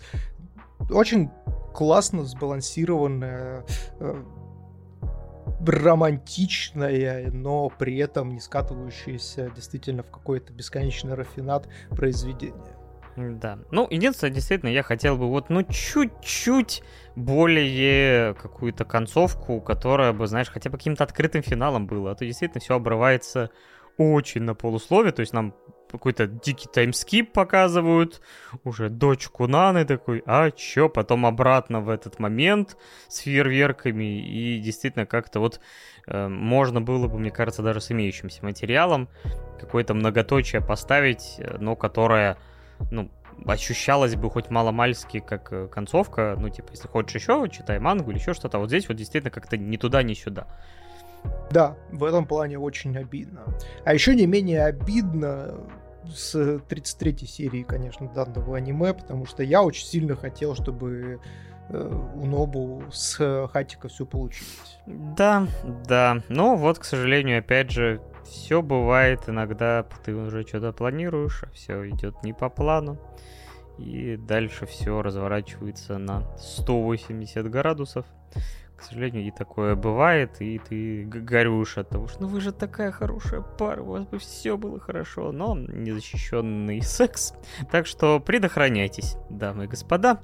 В этом плане, кстати, между прочим, Бэк на голову выше, потому что что? Потому что один из главных героев такой, так, ты что там, моей, сес- моей сестрой мутишь? Вот, держите презики, предохраняйтесь, ребят. Вот это вот они молодцы, конечно. Это да. Всем бы такого брата, как говорится. Ну, вообще, спасибо Нани за такое вот э, нестандартное относительно многих других анимешек, но оно из другой эпохи, и, к сожалению, сейчас все-таки акценты сместились, э, аниме больше все-таки рассчитано на молодую аудиторию, хотя смотрят его все возраста, что меня до сих пор удивляет. Э, поэтому я единственное, что, опять же, могу в пустоту сказать, что мне бы хотелось бы чего-то больше подобного именно под, про эту возрастную группу, потому что, ну, люди от там 18 там, до 25 Э, у них огромное количество невероятных историй. Вот это первая ступень взросления. И не обязательно все-таки, мне кажется, именно концентрироваться только на школьных отношениях, потому что потому что есть множество других возрастных групп. Повторяюсь.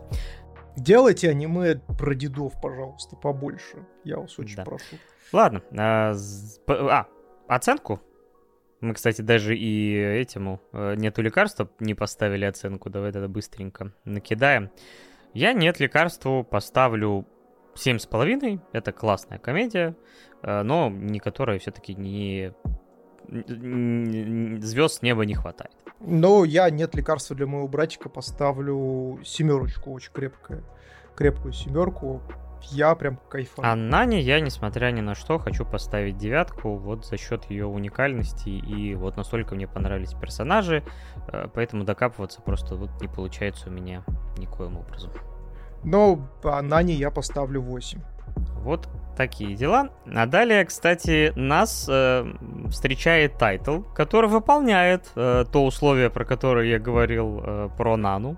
Он повествует о людях э, за 20, которые э, непростые, а такие обычные рядовые э, граждане, а ученые, которые мало того, что занимаются доказательством различных важных вещей, решили доказать э, загадку человечества номер миллион сто семьдесят пять, а именно что такое любовь. Потому что в один прекрасный день двое коллег, э, сидя за соседними столами... Так, коллег, не коллег. Коллег. Аямы Химура и Синья Юкимура. Хотя, знаешь, мне кажется, по их поведению можно, в принципе, и коллегами их почитать когда как, немножечко. Когда как. Вот. И Химура поворачивается к и своему э, к коллеге, говорит, слушай, похоже, я тебя люблю. Он такой, не оценивай, типа, как он сказал, «Э, не рассматривай как бы на субъективно, надо оценить это заявление со всех сторон и факторов, и они принимают решение, что они попробуют на вот этом примере доказать... Короче, он просто сказал то, что чем докажешь, блядь? Обоснуй. Как, как, какие док, ваши доказательства, говорит один из персонажей.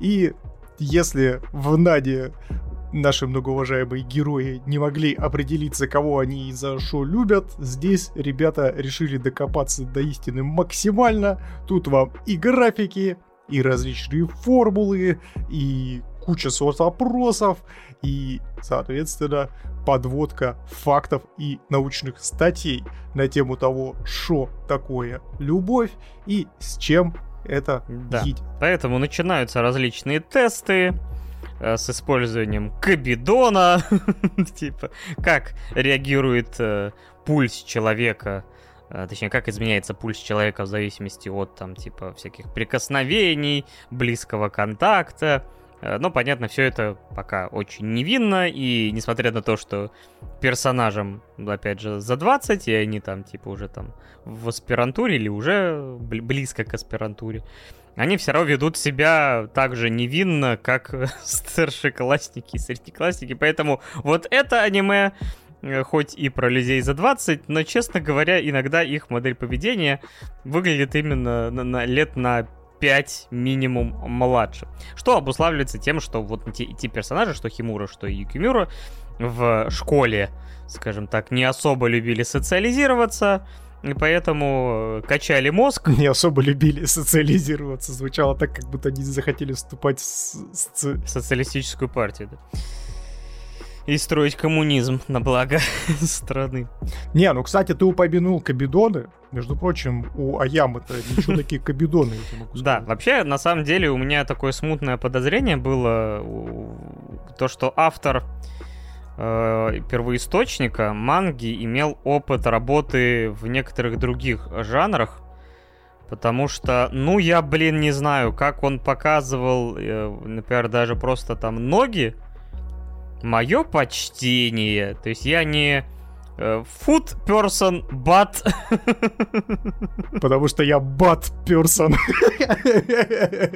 Да и если бы я был bad person все равно, потому что, ну, типа, реально, как показывают Химуру, э, что в халате, что в каких-то там на пляжных эпизодах, такой, ух ты ж, ё-моё. Давай сразу же определимся, давай. Аямы, best wife? Ну, ее дизайн действительно очень и очень хорош во всех отношениях, типа.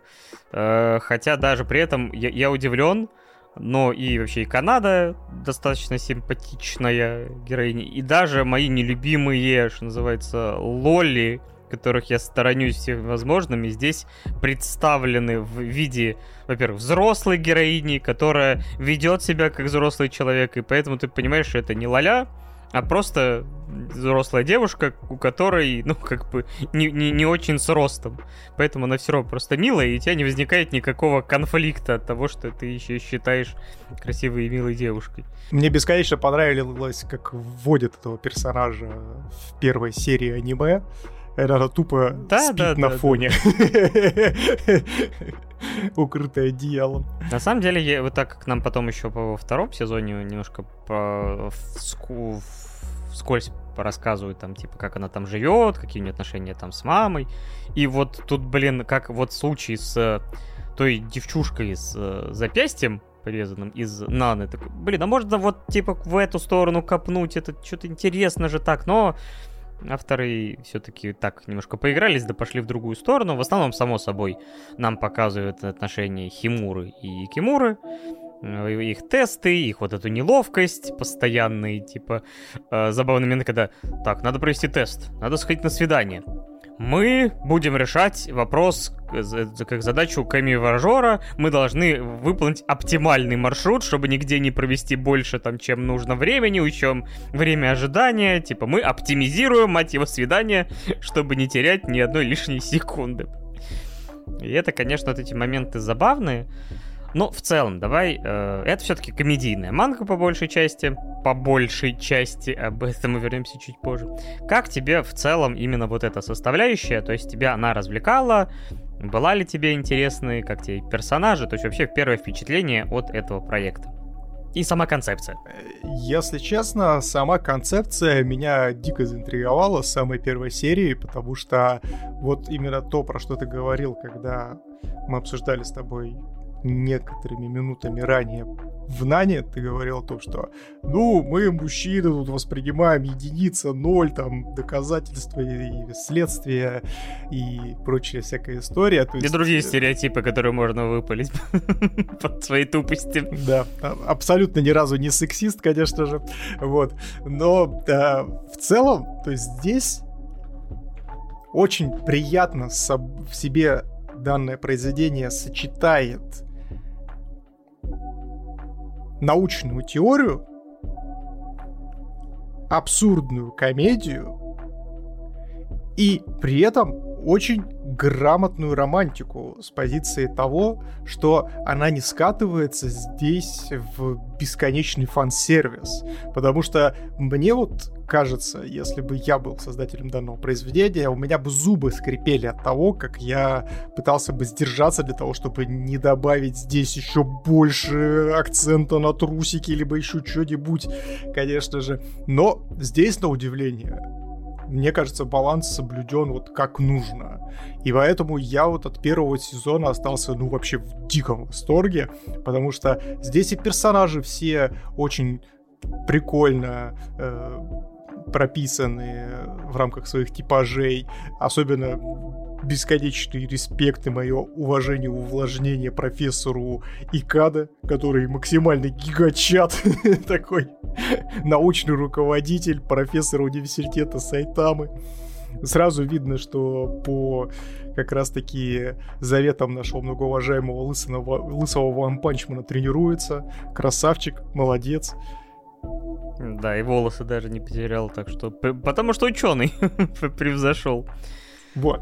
У меня есть еще, конечно же, неожиданный вопрос к тебе, Паш.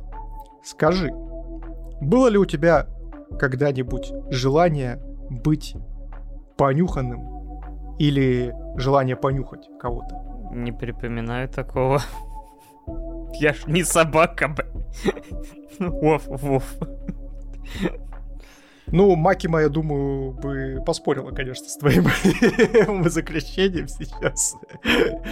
Ну, то есть, э, получается, ты никого, никого никогда не любил, что ли? Или что?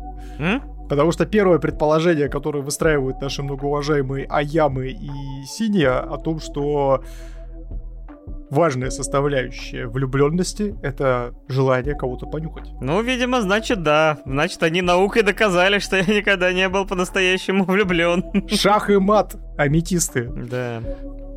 Вот же жениться на фигурке 2D э, персонажа, это да, это каждый день. Но в твое оправдание я тебе могу лишь сказать о том, что я уже практически 8 лет в браке нахожусь, и ни разу, ни разу за все 8 лет моего прекрасного и счастливого брака и 9 лет отношений с моей замечательной э, женой возлюбленной, ни разу не было желания ее занюхнуть. Даже после стопоря водки. Похвально. Но, опять же, да, следуя аниме, Паша такой говорит, похвально. Как бы я, я, знаешь, такой сижу, держусь изо всех сил, чтобы не пойти нюхать жену. В целом же, да, действительно, концепция достаточно занятная, и мне нравится то, что, по крайней мере, в первом сезоне действительно ощущается, что когда они, например, говорят какую-то откровенную ахинею, они потом э, делают комментарий о том, что да не-не, ребята, это преувеличение, так типа эти э, гормоны не выделяются, никто там не светится, то есть, ну, ироничные такие. И действительно ощущается, что, ну, за этим всем проделана какая-то работа, то есть действительно какие-то предположения, которые, наверное, в научном мире ходят. А как тебе, кстати, объяснение Рика Кума, вот этого медвежонка, объясняющего зрителю значение научных терминов, который в, в конец все скатывает к объяснению через сопли, письки и различные выделения? А, меня никогда не оскорблял анимешный плюшевый медведь и не заставлял меня чувствовать себя как тупого тупоря. Но вот этот э, Мишка э, оскорблял меня Мишка только в путь Мишка. Чувствую себя отвратительно, Мишка.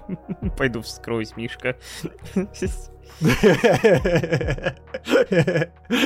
Причем меня прикалывали моменты, когда он уже такой появляется в кадре такой, ну это я вам объяснять не буду, идите читайте Википедию. я такой... Да. И, и тут я такой понял, то, что ну я уже настолько туп, что пора бы уже к Википедии обращаться, да. Мне еще понравилось, когда, знаешь, типа шестой, э, второй сезон, мы, если что, я все-таки Мишу склонил к тому, чтобы второй сезон посмотреть, правда, ну, опять же, чуть позже вернемся к этому. Но, э, когда, знаешь, там в середине сезона, прям вот сцена, как, типа, конец, э, как минимум сезона или конец даже сериала, такой, а, че? И потом появляется Мишка такой, а, вы тоже подумали, что как-то странно смотрится? Не, если что, там, типа, э, все, будет дальше нормально. Если что, еще хотите, можете мангу почитать, мангу почитать там, потому что там что-то этого не было, что в манге. Или там, если вы вдруг забыли, почитайте. Короче, такая нормальная интеграция. Развод нам манга чтения. Короче, замечательный Мишка. Да. Слушай, я еще, знаешь, э, на какой мысли себя во время про первого сезона поймал. Они затронули очень важную, очень бесячую меня тему. Там был эпизод, где они решили приготовить друг другу еду. И наш многоуважаемый Синя такой, ну, все ж просто, мы сейчас в интернете возьмем инструкцию и по вот этому замечательному рецепту приготовим что-нибудь вкусненькое. И тут он такой, щепотка. Что такое щепотка? Почему нельзя сразу же написать?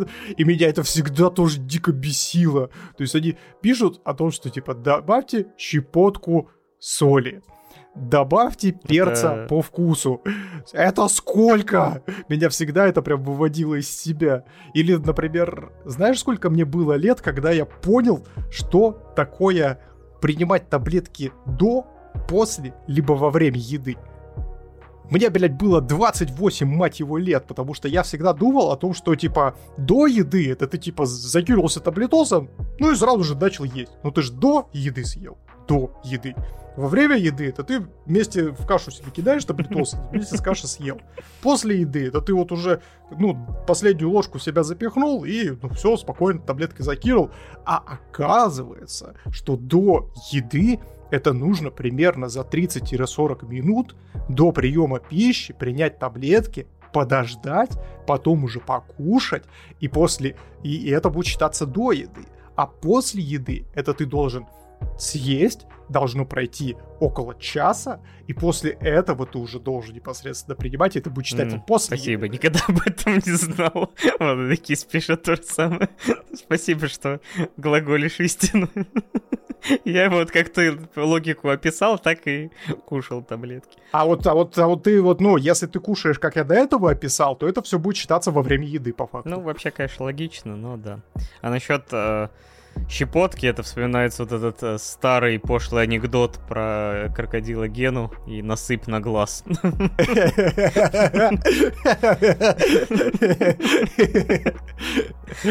Понял, тот понял. Вспомнил, да. Пиздец, дожили, блядь, второй сезон подкаста, деды сидят, вспоминают анекдоты. Да, 20-летней давности. Ну что, деды, деды, что с них взять? Короче, на самом деле первый сезон мне показался хоть и не выдающимся, но мне понравилось и то, что действительно фан-сервис в меру. То есть ты просто действительно эстетически получаешь удовольствие от красивых персонажей. Э, без какого-то акцента на чем-то, каких-то там элементах одежды, элементах тела и всем прочем, и всем прочем. Э, даже достаточно целомудренный этот э, пляжный эпизод даже в какой-то степени. Научная составляющая, она действительно имеет под собой определенную основу, и действительно то, что... Как... То есть это не какие-то как бы научные вещи, они действительно применяют какие-то теоремы, э, теории, то есть и тебе действительно как бы рассказывают э, ну, какие-то вещи применительно к любви, которые, ну, имеют смысл. Может быть, все это как бы преувеличено и все прочее, но, по крайней мере, э, хочется автора похвалить за проработанность. И по части комедийной составляющей все равно куча забавных ситуаций. И этот любитель Коски Э, который 2D любит и типа говорят, любить 2D это нормально. Так, да, супер, люблю Айку. Выйду с ней, типа, на все счастливые концовки. И профессор, и Барада. А потом начинает еще и свою научную работу писать по данной визуальной новелле. И даже Канада, которая э, выступает такой, типа, немножко сбоку припеку, ее, и к этому моменту мы, наверное, сейчас и перейдем, во втором сезоне ей дали больше сюжета, и вот к чему это привело. Потому что наши товарищи в конечном итоге говорят, все, типа, они в первом сезоне провели идеальный поцелуй, э, в середине второго сезона уже, типа, там, подтвер... нашли, а, как сказать, а, определение любви. И кажется, ну все, можно сериал закрывать. Но нет, они продолжили доказывать, но акцент немножко сместился к другим персонажам, в том числе Канады. И был вот у них такой конфликтный момент в середине сезона, когда она говорит, я вот нормальная, меня с детства обучали, типа там, заботься о братике младшем, ты же старшая сестра, там, типа, не, не плачь там вот ты должна себя там вести так. Носи ро, там этот э, красный или розовый рюкзак, потому что синий рюкзак это для мальчиков, иначе тебя будут булить. И такой, господи, чё? Ну, типа, реально, как в чате написали. Ах, типа, да, если пацан наденет розовый рюкзак, может быть, что-то, конечно, и произойдет. Но все-таки у людей разное восприятие. Но, типа, чтобы девочка ходила не с тем цветом рюкзака, ее за это но люди, конечно, да, умеют э, в буллинг, поэтому черт его знает. Может, и правда, но, короче, ее воспитывали как вот, типа, будь нормальной, будь нормальной. Единственное, что ее отличало от другого, то, что она как и сестренка из нет лекарства для моего брата, э, обладает, скажем так, боевыми способностями на рефлекторном уровне, потому что ее дед, глава Дадзё, сказал, что типа, ну вот ты молодая красивая девушка, поэтому к тебе могут приставать, а на крайняк э, херанешь их через плечо, мало не покажется. И к чему это привело. Потому что в первом сезоне показывали, что единственное... То есть она влюблена была в своего учителя. Что, конечно, встречается, но все равно немножечко криповенько. Благо, учитель не как в аниме нашем. До сих пор эта травма присутствует. Вот. И расскажи, что было дальше с этим персонажем. Потому что у нас разошлись немножко взгляды на вот восприятие, э, к чему это все привело. Но вообще, если разбирать, опять же, то же самое поведение Канады, то есть я, в принципе, могу представить себе такую ситуацию, когда ребенок для того, чтобы, опять же, влиться в социум, влиться в общество, начинает себя ограничивать и начинает максимально подстраиваться под других. Такое очень часто бывает, когда ребенок считает себя ненормальным, либо же, ну, то есть не таким, как все, из ряда вон выходящим поведением, например, либо же отношением к тем или иным моментам. И это может э, ну, то есть обычно это такая, знаешь, проекция, она выходит обычно из семьи, потому что сначала ребенок начинает подстраиваться под своих родителей, это особенно часто прослеживается, когда родители очень строгие э, по отношению к ребенку, и часто говорят ребенку, ну, что-то запрещают и говорят о том, что потому что я так сказал. Ну, то есть не обуславливая, не разворачивая свое мнение, объясняя, почему ты именно ребенку это запрещаешь, и предлагая ему альтернативу э, получения того, что хочет сам ребенок. Как пример, давайте разберем. То есть, вот, допустим, ребенок хочет съесть сладкое. Мама говорит о том, что нет, ты сладкое есть не будешь.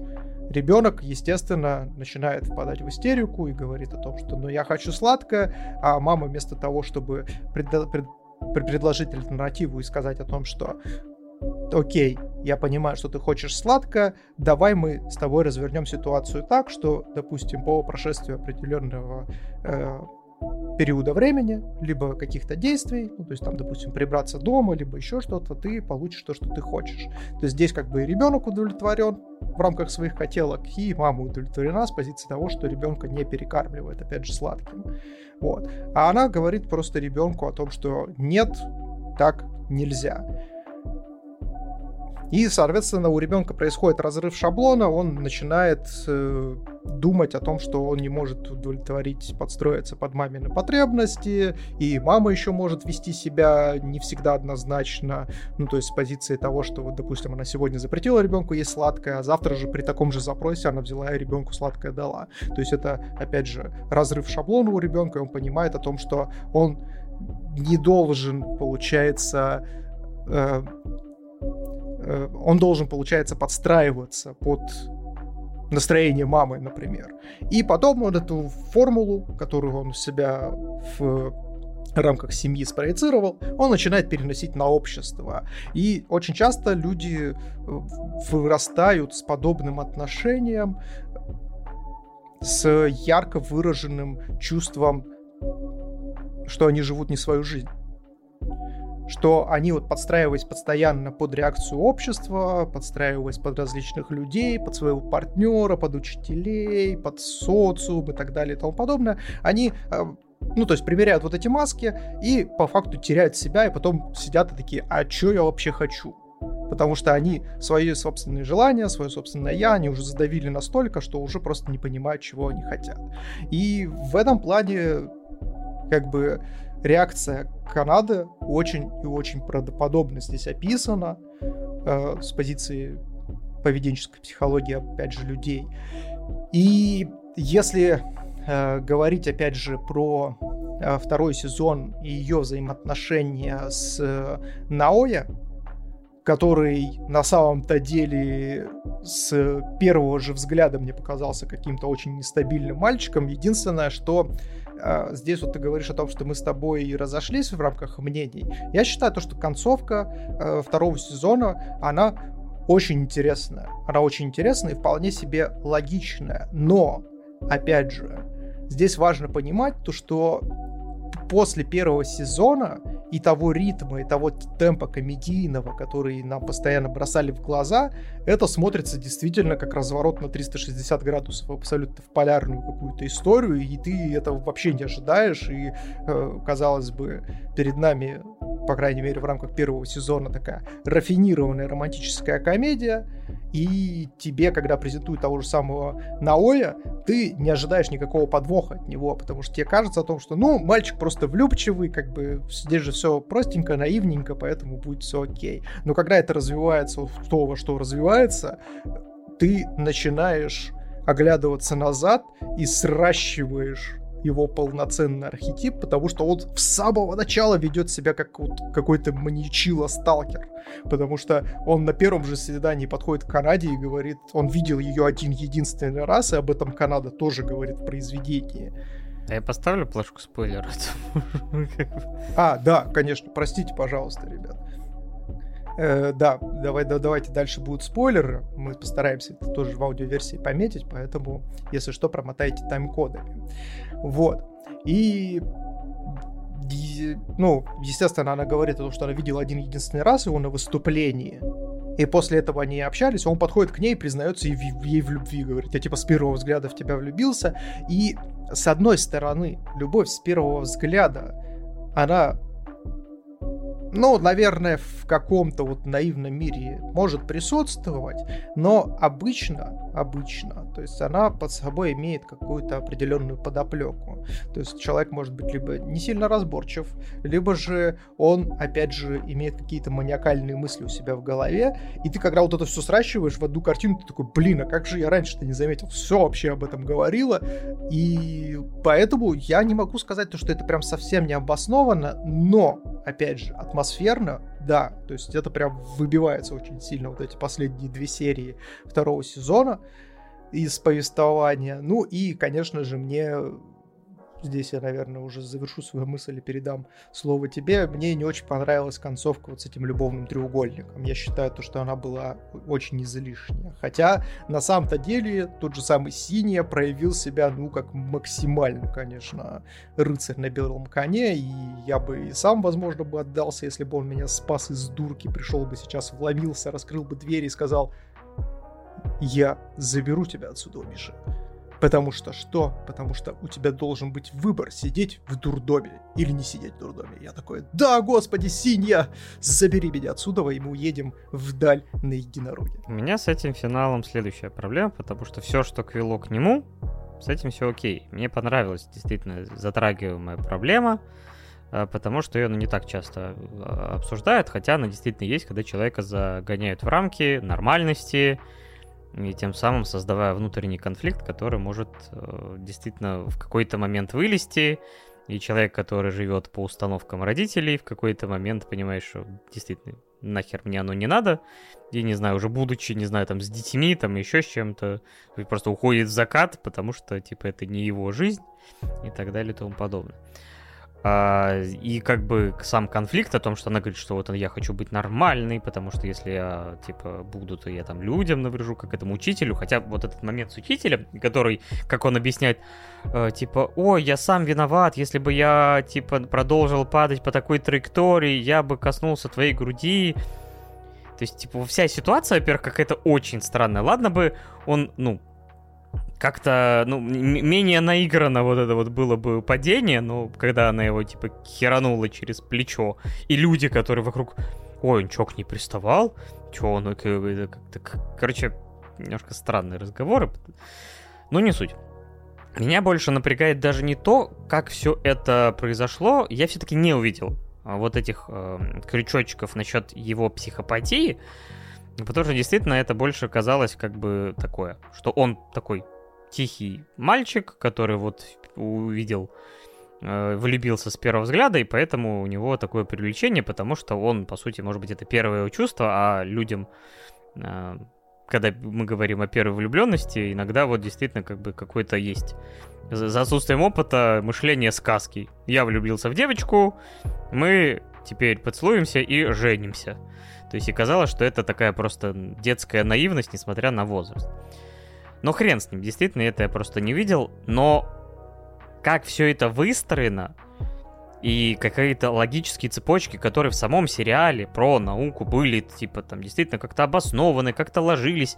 А здесь, типа, э, когда э, происходит, во-первых, я бы не поверил, что этот психопат может вот так э, действительно иметь какое-то влияние, потому что он сам мелкий, откуда-то у него шокер, какие-то гопники-друзья, которые, честно говоря, выглядят во-первых, как при, э, из двухтысячных начала звонили, просили вернуть реквизит, то, что не выглядит как из клипа Децела, не знаю. Да, я думаю, они больше похожи на каких-то типичных представителей хинтая с принуждением. Ну да, собственно говоря, такое ощущение, что вот я поэтому и думал, что автор там ничего не это, не рисовал, потому что, говорю, как-то части тела так рисует, похоже может быть, и эти персонажи оттуда же. И вот, ну, как бы у меня э, полностью потерялся, вот если до этого ты такой, ну да, это могло бы быть, это было бы обыграно, то здесь вот именно вся связь с реальностью и какие-то параллели, они полностью посыпались, потому что я не верю в, в взаимоотношения вот этих вот, и то, что он когда начал чувака там избивать и хреначить э, электрошоком, остальные такие... Ладно, хрен с ним, опять же. Но то, как, например, наш Синий нашел ее... Че? Че это за натягивание совы на глобус? Типа, я искал, э, типа, вот по этому коэффициенту атмосферы в огромном городе по склад... Можно было бы вот, ну, типа, они бы просто оказались бы там в ближайшем Э, грубо говоря, куда они могли дойти, и, честно говоря, мне это объяснение гораздо больше бы понравилось. И то, как он предпочел с ними обойти, типа, он начал им доказывать вот эту через теорию, что, типа, знание превыше, и вот он докажет им, вот этим гопникам одноклеточным, вот это, и вот эта вся история с кислотой. Короче, все, что касается антуража и то, как это все обыграно, это какая-то бредовая, типа, какой-то фарс да это да, это цирк с конями максимальный. Да, и вот, честно говоря, даже проблема не в том, что это нереалистичный какой-то э, переход, и то, что это действительно какой-то чересчур, э, как сказать, утемнение, возможно, то есть у вас, грубо говоря, до этого все было светло, а сейчас мы выкрутим все до невозможности. На самом деле, к сожалению, такое тоже бывает в жизни, когда, типа, человек э, типа, ну, как бы, добряк, добряк, добряк, и все как бы милый, добрый это, а вот ему отказывают, и у него как перещелкивает в голове, и действительно может произойти насилие. К сожалению, такие случаи тоже бывают в жизни.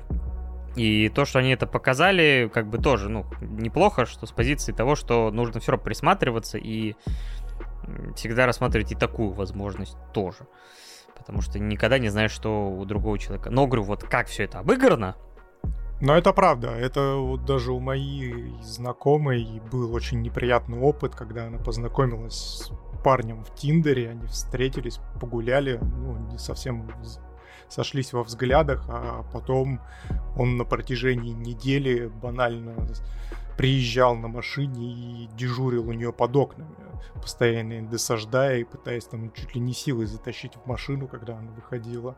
И это, конечно, очень страшные вещи, поэтому это действительно сплошь и рядом. Поэтому про такое тоже надо рассказывать, про такую возможность, поэтому за это я готов похвалить. Но, как я и сказал, мои проблемы именно в том, как это обыграно, то есть вот кислота, что он Хайзенберга из себя строит.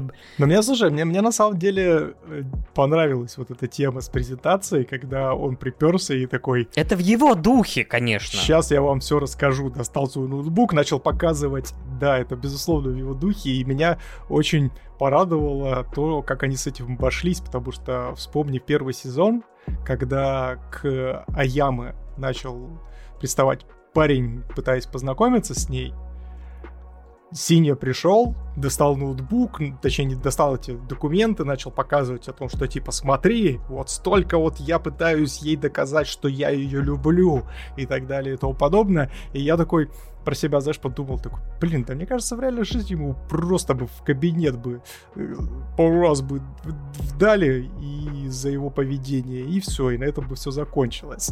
Ну, посреди улицы, наверное, нет, потому что, типа, есть нормы морали, и даже такой человек, он, скорее всего, бы действительно, может быть, так среагировал, типа, просто такой отшатнулся, какой-то странный придурок, ну его нафиг. Может быть, не знаю, он сейчас нож достанет.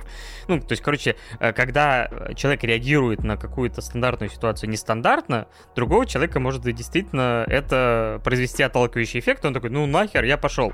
Но он-то должен был читать контекст вот этой ситуации. И действительно, ему поэтому и втащили, потому что, ну, чувак. Что показывает, конечно, его вот идейность и принципиальность, что касается науки. Но, блин, мне казалось, что вот в этой конкретной ситуации лучше бы он свой разум немножко бы по-другому использовал. Ну, это безусловно очень утрированно показано, несмотря на все задатки, которые я озвучил ранее, но я с тобой согласен здесь, что это действительно фарс и цирк с конями абсолютный в рамках ситуации, но, но, в принципе, Весь тайтл «Влюбленный ученый» — это большой фарс и цирк с конями, который пытается э, следовать лишь одной простой э, вещи — это популяризировать науку показать науку с разных сторон, показать, что она может быть веселой, показать, что она может быть нестандартной. Я не уверен, конечно, то, что данный тайтл э, попадает в, грамм, ну, в нужную целевую аудиторию, хотя, наверное, опять же, то есть это же студенты, если уж э, для студентов, то это еще можно пойти там в магистратуру и так далее, и заняться действительно научной деятельностью. И... Ну, там же была школьница, которой как раз э, Сэй... А, точнее, как, господи... Ну, э, Синья как раз показывал ей на примере там чая каких-то понятных ей примеров, что все, ну, везде наука, везде формулы, закономерности, и вот она... И, опять же, вот этот неплохой момент с тем, как он объясняет Бати, э, на примере того, как, типа, дети... Кстати, блядь, вот этот эксперимент, когда учительница... Люди с голубыми глазами, типа, умнее этого. Такой, господи, а это вообще законно? Кто-то подписывал под это, блядь, ее посадили после этого эксперимента. Какой-то, знаешь, как фильм «Офис», не не знаю, не офис, э, знаешь, где типа, а, эксперимент, э, помнишь этот фильм, где типа людей заперли и начали типа им там... Ну, одни были заключенные, другие были надзиратели, да, эксперимент называется. Ну да-да-да-да-да-да-да. Вот, и получается, что этот какой-то эксперимент школьной учительницы, которая что-то хотела доказать, такой, ну да, да, и дети, которые потом будут ходить в психиатру, блядь, полжизни, такой, да, на мне эксперименты ставила учительница. Миленько. Но момент вот именно с тем, как он объясняет этой девчушке, которая такая максимально, ну, не Гяру, ну, это близко к этому, что типа и вообще до фонаря, и во многом это потому, что она, ну, как сказать, имеет э, достаточно мозга, чтобы это делать, но просто в нее особо не верили, забили на нее, и она тоже забила. Что, опять же, тоже мораль неплохая. Да, а еще мне очень понравилось, как здесь хоть и гипертрофировано, но показаны ученые, потому что действительно, если уж э, так разбирать более предметно, то люди, которые занимаются наукой, которые одарены, которые действительно отчасти гениальны, они могут вести себя как дети. И ты вот когда в самом начале говорил о том, что ведут они себя не на свой возраст, а как будто бы им там на лет, лет на 5, на 10 меньше, чем есть на самом-то деле, такое и правда может быть. И ну, то есть, когда человек действительно увлечен каким-то одним делом, то есть он может абсолютно на другие аспекты не обращать внимания, потому что у него вся его мозговая деятельность забита как раз-таки э, своими достижениями и получением необходимого опыта для того, чтобы подкрепить свою научную деятельность в первую очередь. И, ну, так просто получилось, то, что я по роду деятельности сталкивался с э, научными деятелями Новосибирского Саран, и могу сказать то, что местами действительно ты вроде бы приходишь и общаешься с 50-летним э, научным руководителем, а он при этом с тобой разговаривает, ну, то есть он смотрит на тебя, и ему вообще плевать на то, кто ты, зачем ты сюда пришел. Его интересуют совершенно абсолютно другие материи, он такой немножечко отрешен от мира всего, что, конечно, было очень приятно увидеть в данном произведении тоже. Да, это тоже есть, так что Тайтл есть за что похвалить. Так, я плашку спойлеров все убираю. Давай подводить итоги.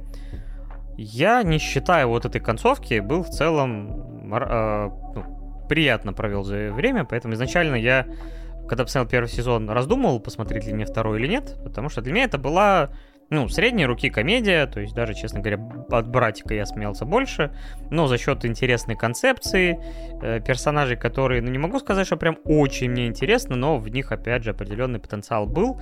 Из Канады вот вышло так, с Эборадой действительно чуть-чуть помахали, и даже Коски, честно говоря, хотелось бы покопаться в причинах того, почему он такой э, и все такое прочее. То есть, э, но вот действительно второй, концовка второго сезона мне подпортило впечатление именно то, как они все это обыграли. Не почему, опять же, все пришло к этому, а именно как это все превратилось в какую-то, ну, действительно, нелепицу и выбило меня из колеи. А, но в отрыве от этого это неплохая комедия, и я ей готов поставить 7 баллов. Но я, наверное, тоже отчасти могу сказать, что я пожалел то, что посмотрел второй сезон, потому что первый сезон, он, безусловно, гораздо выигрышнее смотрится и выглядит более целостным по факту. Если говорить про мою рекомендацию, я бесконечно рекомендую посмотреть вам первый сезон, дать шанс данному аниме. И если уж и не расплыться в улыбке и не получить удовольствие от этого тайтла, но хотя бы э, приятно лампово провести время, потому что все равно забавно наблюдать за тем абсурдом, который происходит на экране. А если высказываться и по второму, и в целом по двум сезонам, которые есть сейчас на данный момент, то я, наверное, второй сезон бы с опасочкой бы вам рекомендовал, но в целом мне и второй тоже зашел, я уже объяснил почему, и от себя я, наверное, влюбленным ученым поставлю в общем базисе семерку. Да, я в уходящий поезд крикну то, что действительно Химура вайфу. И спасибо этому э, реально тайтлу за то, реально, как, как они показали женские персонажи. Дай бог каждому, дай бог каждому. По части дизайна. А еще мне, кстати, между прочим, я забыл упомянуть, мне очень понравилось э, то, как в Японии обходятся с арбузами. Потому что там, когда начался пляжный эпизод, и они такие, а давайте бить арбузы. Я такой, а, ребята, вы точно уверены, что вот так именно арбузы нужно есть? Руки прочь от полосатых. Блин, давно я арбузов не ел. Ладно, лучше не напоминать. Следующая и финальная тема. Надеюсь, не оставит нас без головы. Хотя, с учетом названия и особенно концовки для меня, я и так ее потерял. Э, Зарагота, обезглавливающий цикл. Еще одно произведение Исио Нисина, или как он там правильно его Исин Нисио. Э, человек, который ответственен за истории монстров Бакен Моногатари и также просмотренные нами истории мечей. И вот нас решили вернуть в это в его мультивселенную с восьмиэпизодным обезглавливающим циклом который также, как если я правильно понимаю, имеет заголовок, ну или переводится там, видимо, Зарэгото, как «бессмыслица», что говорит, конечно, о многом. А, тайтл повествует о главном герое, которого зовут Я, э, в скобках рассказчик, что уже говорит о том, кто автор этого произведения. И компании из э, по-моему, кстати, их э, как раз было, мне кажется, 12 или не 12 все-таки. Ладно, точно я сейчас не скажу, но э, просто это в контексте произведения с э, схожим количеством действующих лиц на острове. Значит, на острове где-то в Японском море или в Тихом океане, значит, э, некая Ирия Акагами собирает гениев, по ее мнению, гениальную художницу, гениальную предсказательницу, гениальную ученую. Это хорошее дополнение, ты сказал, гениев, по ее мнению. Да. А, также ей там прислуживают три а, близ тройняшки горничные, и как бы гениальный еще шеф-повар есть, гениальная, не знаю, кстати, а Тома Кунагиса она кто? Тома, она инженер. А, а ге- гениальный инженер. Сейчас я еще, кстати, навел на Шикимори, близкая подруга до главного героя, 19 лет, физиологически ее рост прекратился в 13 лет. Автор, блин. Автор, у меня к тебе опять вопросы какие-то. Ну, ей 19, но ее рост остановился в 13. Завязывай с этим, завязывай. Да, жалко, что у нас рост не остановился в 13 что нельзя сказать про наше умственное развитие. Слушай, кстати, мой рост, может быть, и закончился лет в 13. Благо борода осталась, хоть какой-то да, возрастной элемент. Причем с 13 лет борода осталась. Нет, тогда у меня были ужасные усики, которые никогда никаким пропуском не являлись. А скорее наоборот, блин. Они были только пропуском да, в дурку. Да, да. Вот. Э, и, собственно говоря, эм, эти, то есть мы знакомимся с этими персонажами, нам постоянно в кадре э, показывают их имена, чтобы вы не забыли, потому что начиная с шизофренического монолога, диалога в начале, а, на котором я никак не мог сосредоточиться, и честно скажу, у меня прям вот, если, по-моему, с предыдущими тайтлами, у меня тоже я высказывал такую проблему, но кажется, у меня какие-то прям действительно сложности с восприятием э, текста еще Нисина, потому что мой мозг отказывается воспринимать и просто вот типа о чем другом только ты начинаешь думать, вот только ты пытаешься сосредоточиться, и белый шум. Поэтому я вообще не помню вступительную сцену. Честно говоря, дальше стало не особо лучше, но э, спасибо. Я, я понимаю, почему они постоянно типа подписи к персонажам, потому что я их запомнить не особо мог. А это играет роль, особенно в финальной серии. Короче, э, есть персонажи, которые друг друга не очень долюбливают, есть персонажи, которые там равнодушные, на фоне, помощники, горничные, бла-бла-бла-бла-бла. Все находятся на закрытом острове, и неожиданно в один из моментов забегает одна из горничих и кричит. Я, у нас тут труп, возможно, криминал, покойнем. Их действительно, кстати, я сейчас посчитал, их действительно в тот момент находилось 12 человек, что роднит эту историю убийства с знаменитой э, книгой Агаты Кристи, если мне память не изменяет, 12 э, африканцев, смуглокожих. Короче, не, не, не... Но их вообще-то было 10. А, ну классно. Тогда я натянул сову на глобус. Тупой дурак. Бака.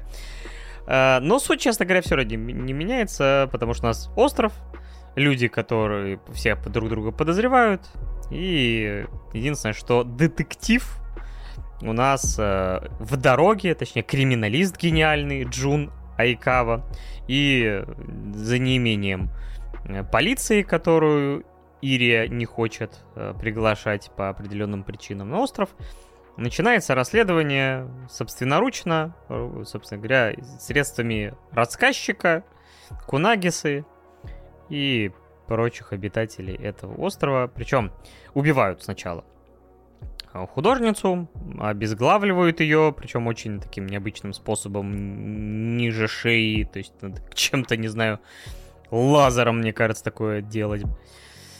Но у нас труп, возможно, криминал, как ты сказал. Кто убийца? Погнали. И у меня к тебе сразу вопрос. А, как тебе визуальный стиль студии Shaft, который, в принципе, я так понимаю, на постоянной основе сотрудничают, точнее, экранизируют произведения. Исё, Нисё, и каждый раз пытаются в абсолютно э, статичные кадры максимально, которые должны быть, которые, в произведении, которое полностью построено на диалогах, монологах и всем прочим, привнести режиссуру. В истории монстров это были замечательные пятиминутные кадры каких-то детских площадок. Здесь же э, привет 3D э, и постоянная режиссура. Мне в такие моменты казалось, что у данного аниме очень неподходящий саундтрек, потому что каждый раз, когда начинался вот этот пролет по кругу по комнате, мне кажется, должна играть была песня либо там Rolling Limbiskit, либо э, либо же там You spin me right round, baby, right round, и вот это вот все, потому что укачивало вообще невероятно. Каждый раз, когда вот это э, начиналось движение камеры по кругу, я такой, так, я понял. Но справедливости ради, очень узнаваемая стилистика, потому что, естественно, я приступил к просмотру, не читая ничего абсолютно про данный тайтл, потому что что? Потому что когда ты вводишь в Э, в поисковике слово «зарегота», тебе, естественно, говорят, то, что такого слова, мотиву не существует. И ты такой, понятно, хорошо, я понял. Но и из первых же кадров я сразу же понял, что это Исин Нисио, потому что что история ран, что вот история монстров, что его вот эта история мечей, они визуально между собой очень хорошо рифмуются, и поэтому как бы здесь никаких сомнений не было о том, что нас ждет максимально непростое по восприятию и подаче информации произведение, потому что те, кто слушал наши предыдущие эпизоды подкастов, где мы обсуждали истории монстров и истории мечей, мы там уже высказывались о том, что Исин Нисио очень классный писатель, действительно в хорошем смысле задрот буквы и мастер пера, но как это все дело переносить и доносить в рамках аниме, ну, задача практически невыполнимая. Хотя, хотя, опять же, та же самая история мечей, как вот история в вакууме, она была вполне себе линейная и достаточно понятная, несмотря на то, что все равно было огромное количество отсылок и к культуре, и к э, неожиданным там взаимоотношениям между героев и так далее и тому подобное. Но это хотя бы не ощущалось как аудиокнига, у которой есть видеоряд с вот этими визуаль... Э, визуалайзерами в виде вот этих вращающихся элементов и постоянного кручения камеры, просто чтобы создать какую-то динамику, потому что это просто диалоги и монологи. Ну да, безусловно. Ну, мне кажется, это, наверное, самый такой простой способ, как добавить динамики в сцену. Понятно, для чего это было сделано, но в том количестве, в котором это здесь присутствует, это, конечно, местами прямо ж блеватрон какой-то происходил внутри меня. Хотя я, блин, смотрел, между прочим, и будет новый выпуск, с, где мы обсуждаем свежие аниме, я смотрел аниме про девочку, которая забыла свои очки. От, первого, от первой серии я даже не блеванул, даже не захотелось блевать. Да, здесь, по-моему, поменьше все-таки таких элементов. Но суть в том, что я понимаю, что мне бы, может быть, статическая картинка помогла лучше бы это воспринимать, потому что я воспринимаю картинку, как-то в нее сматриваюсь, хоть это и, ну, никакого значения нету, но когда у тебя загруженный и перегруженный текст, и вот постоянное говорильня, диалоги, монологи, все это, опять же, написано таким эм, замысловатым литературным слогом, у меня не получается сосредоточиться на тексте. Я пытаюсь воспринимать два медиа, там, типа, визуальную картинку и текст, но у меня получается только одно. И поэтому у меня реально первые две-три серии я реально слушал белый шум вместо диалогов, монологов. Потом я начал как-то, опять же, поймал баланс, как-то начал это все воспринимать, но ровно до последней серии, но опять же об этом позже. У тебя как восприятие? Типа, у тебя, в принципе, тексты Нисио хорошо даются? Ну, я говорил о том, что есть некоторые проблемы у меня с восприятием э, как раз-таки именно подачи, наверное, не столько сюжетов, а сколько именно подачи. Потому что если мы, опять же, возвращаемся к уже упомянутым тысячу раз истории монстров и истории мечей, э, то есть сам сюжет ты понимаешь, осознаешь, но при этом э, ну, есть некоторая проблема еще в недостатке культурного багажа. О том, что, например, вот в истории мечей ты очень много должен знать в принципе о о восточной культуре, о обычаях, о различных отсылках, которые делаются. И вот если у тебя этого нету культурного этого багажа, то ты, ну, понятное дело, не сможешь воспринимать э, то, что написал Нисио в полной мере. Он требователен к зрителю, читателю, да, это есть такое. Да, но основу ты всегда, в принципе, понимаешь о том, что происходит и что к чему ведет. То есть в этом плане у него достаточно стройное повествование все-таки есть в основе своей. И если честно, ну то есть забегая немножечко вперед, вот за Регота я на самом-то деле больше проникся, чем предыдущими работами Нисио, лишь по той причине, то, что здесь мне понятен контекст. Потому что здесь как раз-таки Нисио зашел на ту территорию, с которой я знаком. То есть это территория философии по большей части, но даже исключая вот эту вот философию, здесь есть основной бэкграунд в формате детектива. И вот я здесь хочу тебе задать вопрос. Как детектив Зерегота тебе как? Никак. Ну, типа, ты включаешься в эту игру поиска преступника, кто может, кто не может, э, типа смотришь, как персонажи находят какие-то улики, делают какие-то э, заключения, но потом наступает э, разгадка, финальный эпизод, и головная боль в течение часа. Я еще типа возненавидел последний эпизод, потому что он в два раза дольше длится, чем обычный. И чем вызвало мне какое-то невероятное раздражение. Ну да, здесь, кстати, еще и формат интересный, то есть всего 8 эпизодов.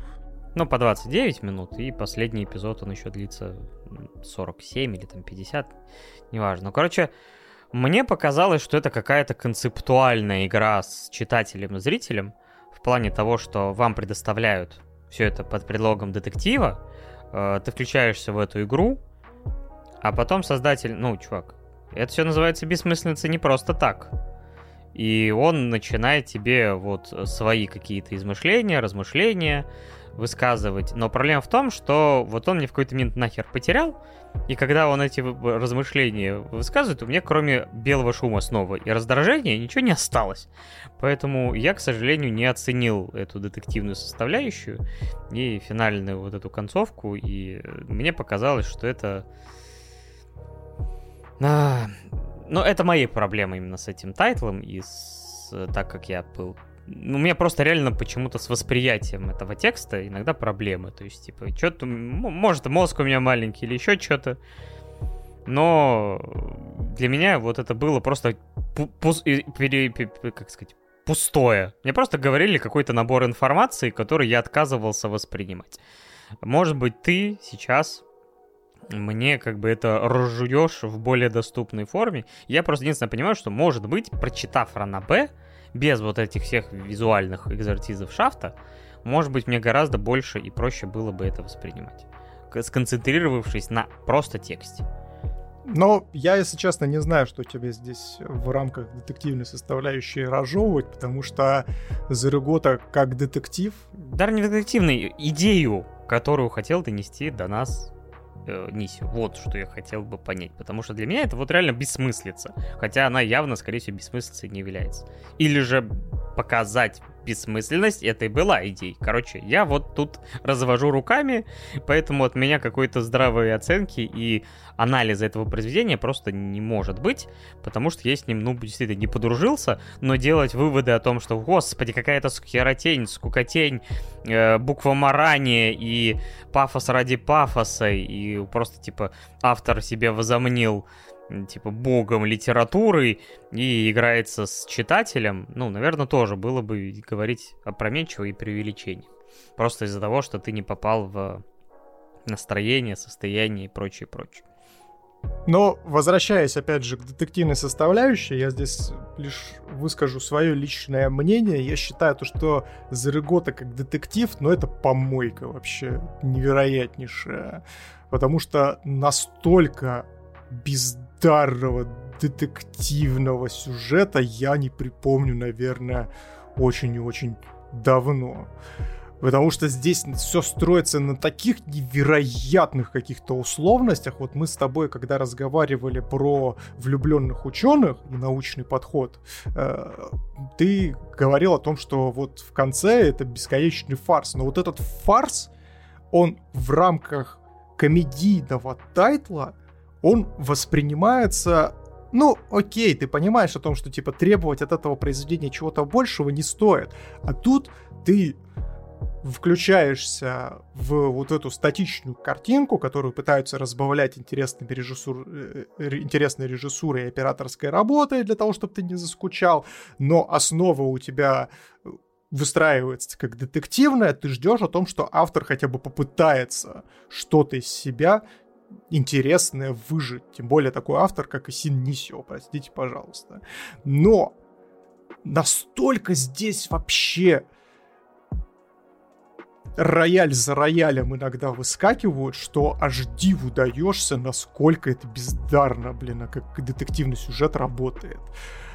Э, я, наверное, сейчас не буду вдаваться в подробности, просто вот выскажу один лишь момент, которого у меня вообще срака улетел в стратосферу.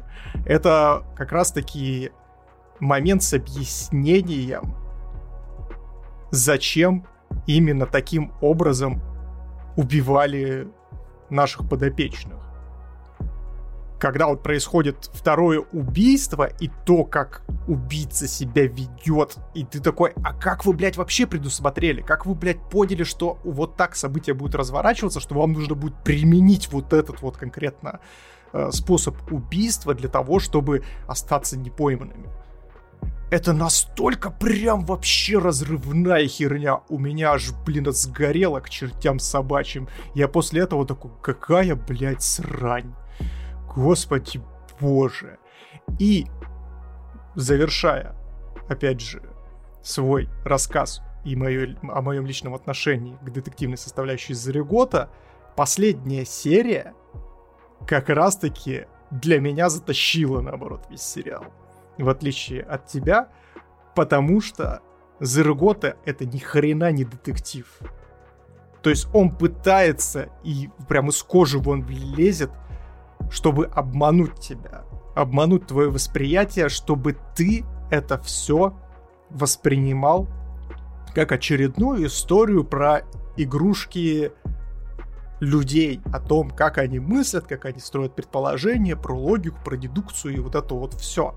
То есть, понятное дело, то, что мы все с вами живем в мире, где есть и произведения Агата Кристи, и Шерлок Холмс у нас присутствует во всех ипостасиях, и во всех вариациях, какие могут быть и не могут быть в том числе.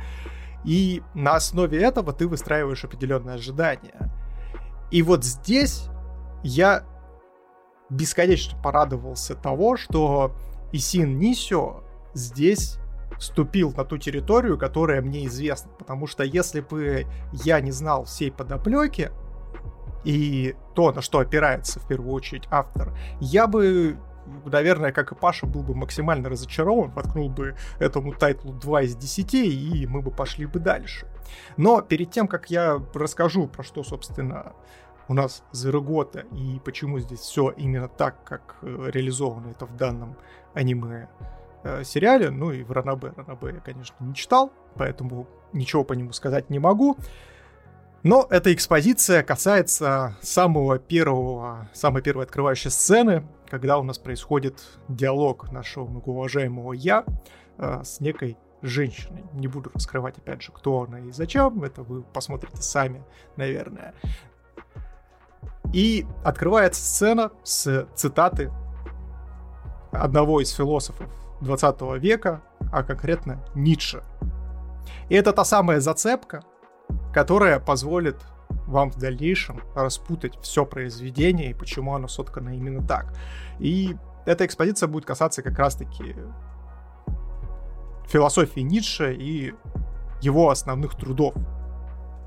Кто не в курсе? Кто не в курсе, чем вообще, в принципе, Ницше у нас знаменит как философ и почему он считается одной из самых неоднозначных личностей в принципе в философии последнего времени и современной философии в том числе.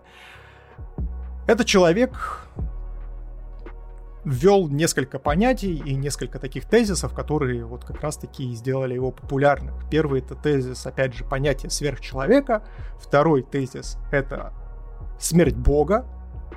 И третий тезис — это соотношение морали рабов и морали господ. Давайте немножечко расшифрую бегло, опять же, извините, что не буду расписывать это все э, максимально подробно, для того, чтобы вам было проще, но постараюсь донести так, чтобы вы хотя бы имели некоторую базу, которая, которую мы разберем потом в дальнейшем применимо к, к Зареготиям. По Ницше сверхчеловек — это, в принципе, гениальный человек, который ставит перед собой основную задачу как э, творение благодетеля. То есть по Ницше люди не равны. То есть он прямым текстом заявляет о том, что равенства людей нет и быть не может. Чем он это подкрепляет? Тем, что как раз-таки есть мораль рабов и мораль господ. Мораль рабов — это когда люди принимают ценности, которые насаждаются к им сверху. То есть они готовы без каких-либо сопротивлений принять за веру то, что им насаждается сверху. Неважно, будь это какой-то бренд, о том, что пейте Кока-Колу и у вас все будет замечательно. Либо какая-то пропагандическая глобальная идея, которая на вас сверху опускается, и вы такие, как данность ее, да, безусловно, я это на себя применяю. Сейчас еще в современной интерпретации, естественно, мораль рабов применили как к эпохе потребления. О том, что это люди, которые готовы потреблять, но не создавать ничего нового. А мораль господ — это полная противоположность. Это люди, которые самостоятельно формулируют ценности и свободы для самих себя. То есть они поддают критике абсолютно все, что на них спускается сверху, и не ориентируются, отметают их сразу же. И формируют для себя определенные ценности, которые они готовы в дальнейшем донести. И вот как раз-таки, возвращаясь к сверхчеловеку, э, сверхчеловек выходит вот как раз-таки из морали господ с позиции того, что сверхчеловек — это человек, который прошел определенные этапы развития. Первый — это он накопил определенные знания, но не подвергал их сомнению потом перешел ко второй стадии, где он начинает все отрицать, и третья стадия, где он как раз-таки сам формулирует и экспериментирует в рамках морали и вседозволенности своей. И в дальнейшем он как раз-таки, сформировав некоторый базис себя, он начинает доносить до других людей до тех самых рабов как раз-таки свои мысли и навязывать им какое-то свое стремление. Вот такая вот интересная у него история, связанная как раз-таки с развитием людей. И последний момент, который стоило еще упомянуть, это как раз-таки про смерть Бога, о том, что как раз-таки индустриальный прогресс, который в эпоху Ницше и чуть ранее зародился и потом начал набирать обороты, он запустил момент, когда люди начали отрекаться от Бога и создавать свою новую реальность, в которой Бога в принципе нет.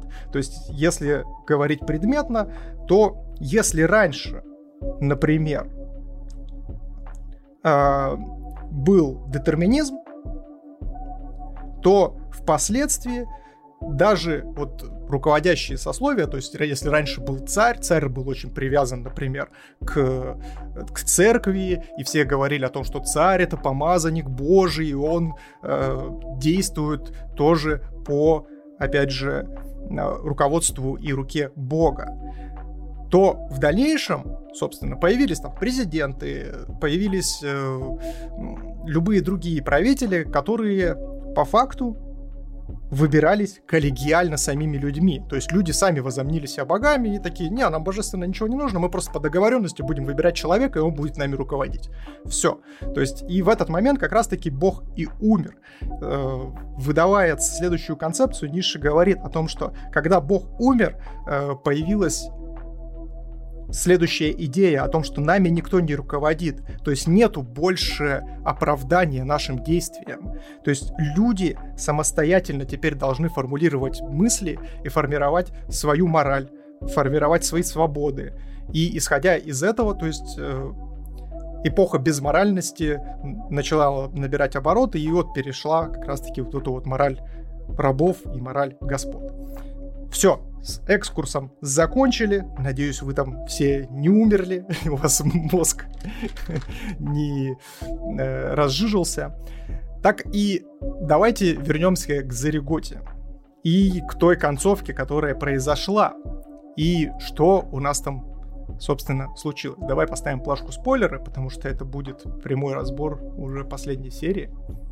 То есть, что у нас происходит в последней серии? Казалось бы, я у нас как гениальный, не побоюсь этого слова, детектив додумался и раскрыл убийство, встречается в самом конце с той замеч- замечательной дамочкой Джун, которая не успела прибыть на остров для того, чтобы э, блеснуть своим умом и разгадать все, что там происходило, приезжает за ним и говорит, дружище, дружище, все не так, как ты думал. Все на самом-то деле чуть-чуть сложнее. И начинает ему выдавать бесконечную тираду и поток своей мысли о том, что на самом-то деле я провел свое расследование, оперируясь на ту картину мира, которую ему сообщали все присутствующие на этом острове. То есть, по факту, если мы, опять же, возвращаемся к Ницше и проецируем вот нашего «я» на вот эту вот историю с моралью рабов и моралью господ, то я у нас здесь фигурирует как раб. У него на протяжении всего сезона нету своего собственного мнения. Он даже сам говорит о том, что я, в принципе, живу плывя по течению, и там даже визуальные образы были, где он по реке течет и даже не сопротивляется.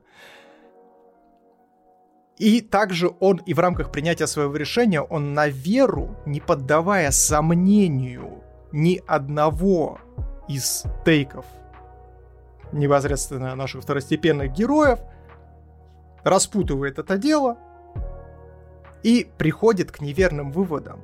То есть здесь я выступает рабом, а все остальные выступают как гении, как вот действительно сверхлюди, выступают гос... Э, тем, теми самыми господами, которые спускают на него определенную мораль, определенные ценности, определенные посылы, которые должны его привести к тому или иному развитию событий. Плюс дополнительно здесь еще в Зареготе самой поднимается такая тема о том, что что есть мир, а что есть человек. То есть Ницше сам по себе, как философ, пожалуй, был таким, знаете, настоящим панком, который отрекает абсолютно все мирское и делает акцент на человеке. То есть он один из первых, который развернул философию с внешнего на внутреннее, на человека самого. И здесь это очень классно перекликается, опять же, с той же самой Ирия, которая ну, понятное дело, то, что сюжетно здесь еще и подкрепляется то, что она там участвовала в некотором убийстве, и поэтому она не хочет вызывать ни полицию, никак не э, привлекать сюда ни политиков, ни, ни любые другие правящие классы. Но, опять же, это очень классно рифмуется с тем, то, что Ирия здесь, в принципе, сама выступает как госпожа. То есть она не хочет привлекать весь остальной вот этот пласт верховных главнокомандующих лишь для той причине, по той причине, то, что она сама готова сформировать здесь те ценности, которые в рамках этого острова будут фигурировать у нас.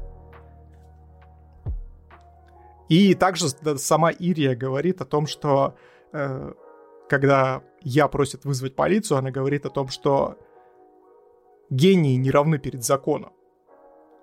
И это тоже отсылает нас к тому же самому Ницше, потому что э, очень интересная была тема о том, что Ницше очень в один момент э, раскритиковал того же самого Достоевского, который написал э, «Преступление и наказание», И он как раз-таки говорил о том, что это не вяжется с его картиной мира в рамках психологии убийства.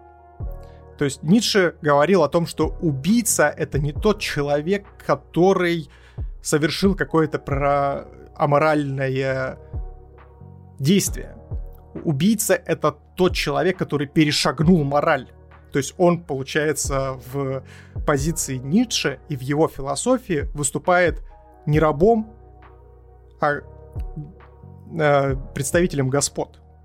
Это, конечно, очень спорная история, и Ницше на самом-то деле очень спорный философ, и его кто только не пинал по этому поводу, э, потому что действительно он там очень сильно упирает на, под... на подрыв именно моральных ценностей, моральных устоев. Ну и, опять же, все еще не забывают упоминать о том, что Ницше был одним из любимых философов одного австралийского художника. Не будем называть его фамилию, я думаю, и так все поняли, о ком я говорю. Австралийского, да? Австралийского, да, конечно же. Вот. И поэтому, в принципе, Зарегота, обезглавливающий цикл, и почему он называется обезглавливающий цикл в нашем переводе, я считаю, что этот перевод очень интересен в рамках э, своей интерпретации, лишь по той причине, то, что обезглавливающий цикл, это значит то, что он сносит голову морали. И с того самого формирования человека как такового, то есть формирование его ценностей, то есть ты вот наш главный герой, я, он жил по определенным каналам, плыл по течению, и тут ему просто одним простым расследованием по-настоящему снесли голову не с позиции того, что ну, ему разжижили мозг, у него там вообще не сошлось за и против, а с позиции того, что его моральные ценности, моральные устои в голове, вот этот его, знаете, как говорится, царь в голове, который всем руководит, он был по-настоящему свергнут своего пьедестала, и поэтому я по факту пересобрался в нечто иное, постараясь осознать то, что ему, по крайней мере, попыталась объяснить та же самая Джун. Примерно как-то так, ребят. Было бы забавно, если бы, знаешь, у меня сейчас звук будильника включился, который я поставил. Там такой... Э, не, нет, подожди, там такой стук. Таблетки выпивайте, пожалуйста. Обход, обход, гасим свет, выпиваем таблетки и ложимся спать. Не, говорю, я уважаю Ничего за то, что он играется там с философией, переигрывает ее в, в своем формате, в формате интер... ну, как не интерактивно, а именно э, своего произведения в форме там детектива, псевдодетектива явно, потому что мне сразу показалось, что все это, ну, как бы служит другой цели. Не чтобы быть складным детективом, а чтобы передать какую-то идею, которую я своим скудным разумом не понимаю. Я, я пробовал читать Ницше, всю эту историю про сверхчеловека. А, нет, как, как называется его произведение? The... Господи, как...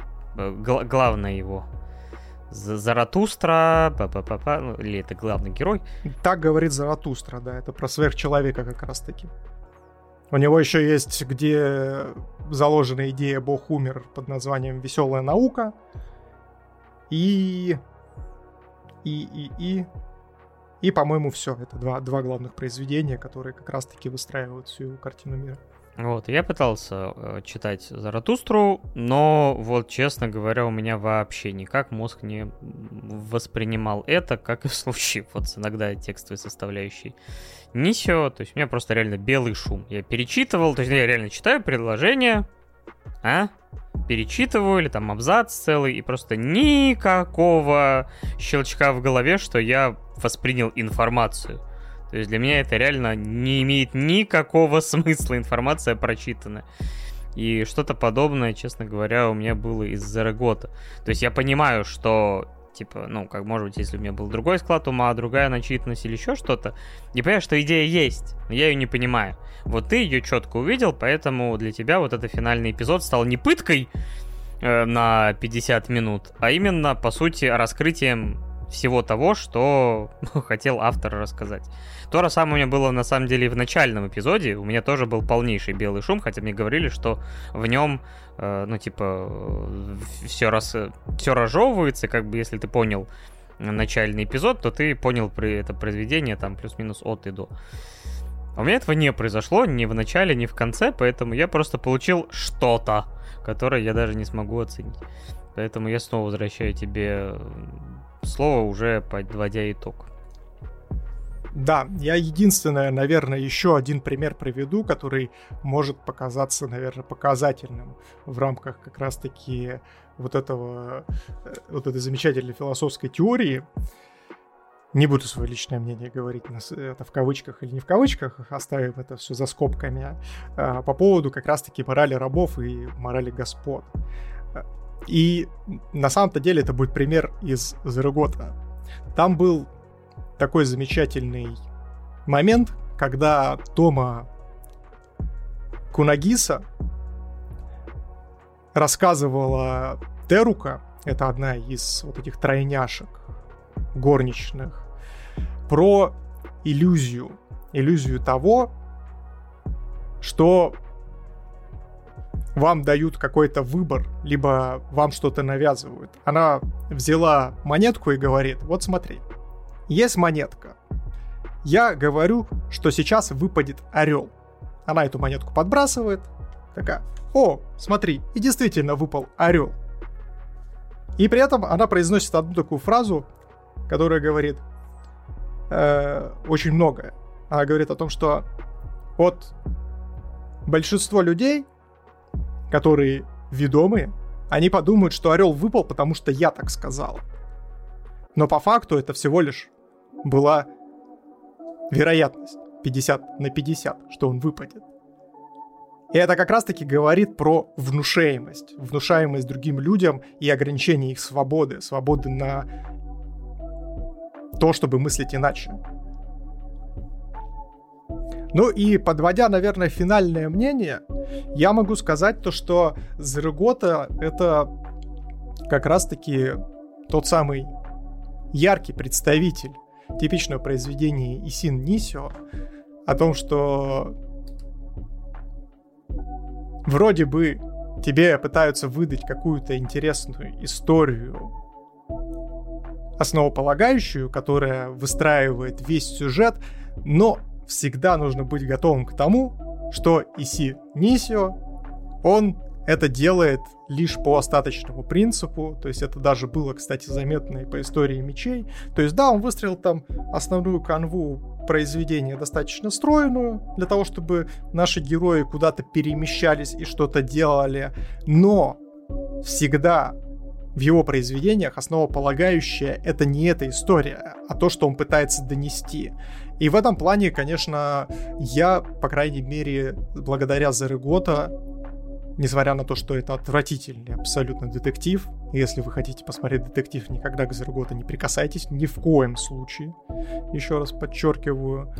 Благодаря Зарегота я могу сказать, что я наконец-то проникся Исином Нисио и понял, почему его действительно считают великим автором и ну, просто я, как и до этого говорил, о том, что он действовал зачастую в предыдущих произведениях не на моем поле, не в поле моего восприятия и моих интересов, и поэтому очень многое мимо меня ускользало. А тут он прям заиграл, конечно, новыми красками для меня, и я по итогу от Зерегота остался под большим впечатлением. Не, не жди до меня никакой дополнительной информации. так что ставь оценку. Ну а тебе-то как? Никак. Ну, типа, я получил что-то, как я и сказал. Типа, я не получил ни складную историю, ни персонажей, которые мне понравились и не понравились. То есть я просто прослушал э, звуковое сопровождение в комплекте с визуальной составляющей и получил какую-то информацию, которая не обработалась моим мозгом. То есть я получил какую-то хуйню, типа, которую я, типа, то, то скучал, то ненавидел, и все. То есть, как бы, но при этом я понимаю, что это мои субъективные суждения э, из-за того, что я, ну, ни философии ничего не смыслю, на Ницше мне абсолютно поебать. Э, и, типа, я пытался воспринимать ими полная ахинея, как и Зарагота. И это мои проблемы, что называется, поэтому я не могу объективно оценивать произведение, которое у меня, по сути, не вызвало ничего, кроме скуки и раздражения. Но если я скажу, что это плохое произведение, в котором ничего нет, и оно скучное, и это, то это будет, опять же, преувеличением, связанным с моей фрустрацией. Ну, это, кстати, подводит нас, опять же, к тому же э, монологу и тем же самым абсолютным умозаключением, что мы проговаривали ранее о том, что Исин Нисио — это отличный писатель, но вот как попытка экранизировать его произведение в рамках аниме, это, ну, прям очень плохо и очень сложно делать. И, то есть, здесь баланс все-таки склонен к тому, что по большей части все его творения, которые выходили в аниме адаптациях, они так и остаются книгами. Потому что он не использует абсолютно никак ни драматургию, ни какие-то вот привычные нам всем известные ходы в рамках своих сюжетов для адаптации именно в визуальном плане. То есть истории можно рассказывать по-разному, а Исин Нисио это э, делает по большей части по своему стандартному методу, как вот именно писатель. Это можно сказать что не хорошо и не плохо, но нужно быть готовым к тому, что такие произведения действительно очень и очень сложно воспринимаются. Я от себя за Рыгота поставлю восьмерку. Очень крепкое произведение. Если бы был бы еще и э, классный детективный сюжет основной, я бы, возможно, бы даже и поставил десятку. Но, к сожалению, как вышло, так вышло. Ну, я отказываюсь ставить какую-либо оценку и какие-то делать выводы. Все. И это замечательно, я считаю. Вообще, на самом-то деле, я с тобой здесь соглашусь. Философия и для меня тоже достаточно сложная субстанция, лишь по той причине, то, что э, тяжело э, другому человеку в голову залезть, потому что чужая душа — это потемки бесконечные, и когда человек пытается тебе разжевать какую-то свою позицию по тому или иному тезису, то есть к философии нужно быть открытым. А это и в моем случае тоже достаточно сложная история, потому что когда я начинаю читать какие-то философские труды, у меня всегда все нутро начинает бурлить, потому что вот, допустим, тот же самый Ницше, ну он прям, вот я говорю, он прям полноценный панк, он никого вообще ни во что не ставил, ему вообще на все плевать, он говорит, я аморал, что хотите, с этим и делайте. И вот когда ты это все читаешь, ты такой, господи, боже, ты что, ты человек точно или нет? Но при этом, если ты ну, отбросишь вот эти вот свои внутренние барьеры, то ты гораздо проще будешь воспринимать это все, и это действительно непростая история. Как-то так. На этом мы закругляемся. Да. Спасибо, в общем, что заглянули, спасибо, что поддержали нас финансово. Опять же, да, действительно, как Миша сказал, не обязательно каждый раз заполнить эту полоску. Мы немножко снова пока будем потихоньку вклиниваться в новый сезон. Э, огромное спасибо, что дослушали, если вы слушаете нашу запись подкаста на любой доступной и удобной вам подкаст-площадке. Это всегда ценно, когда вы слушаете подкасты целиком, а мы пошли записывать дополнительный контент в виде э, подка... Э, дополнения склерозники, которое мы выкладываем после на бусте и для наших замечательных э, ВК-донов, за что им респект и уважение, а с нас дополнительный контент. Да, всех обняли, приподняли. Хотел бы закончить песней. Расскажи мне о себе, Я никто в твоей судьбе, просто попучиться, чтобы, ребят, у вас, ни, вас никогда не пучило. В общем, обняли, приподняли, деды вас бесконечно меньше, чем 3. Не забывайте, что 2D лучше, чем 3D. Еще раз всех поздравляем с выходом из запуска второго сезона. Всем пока-пока. Пока-пока.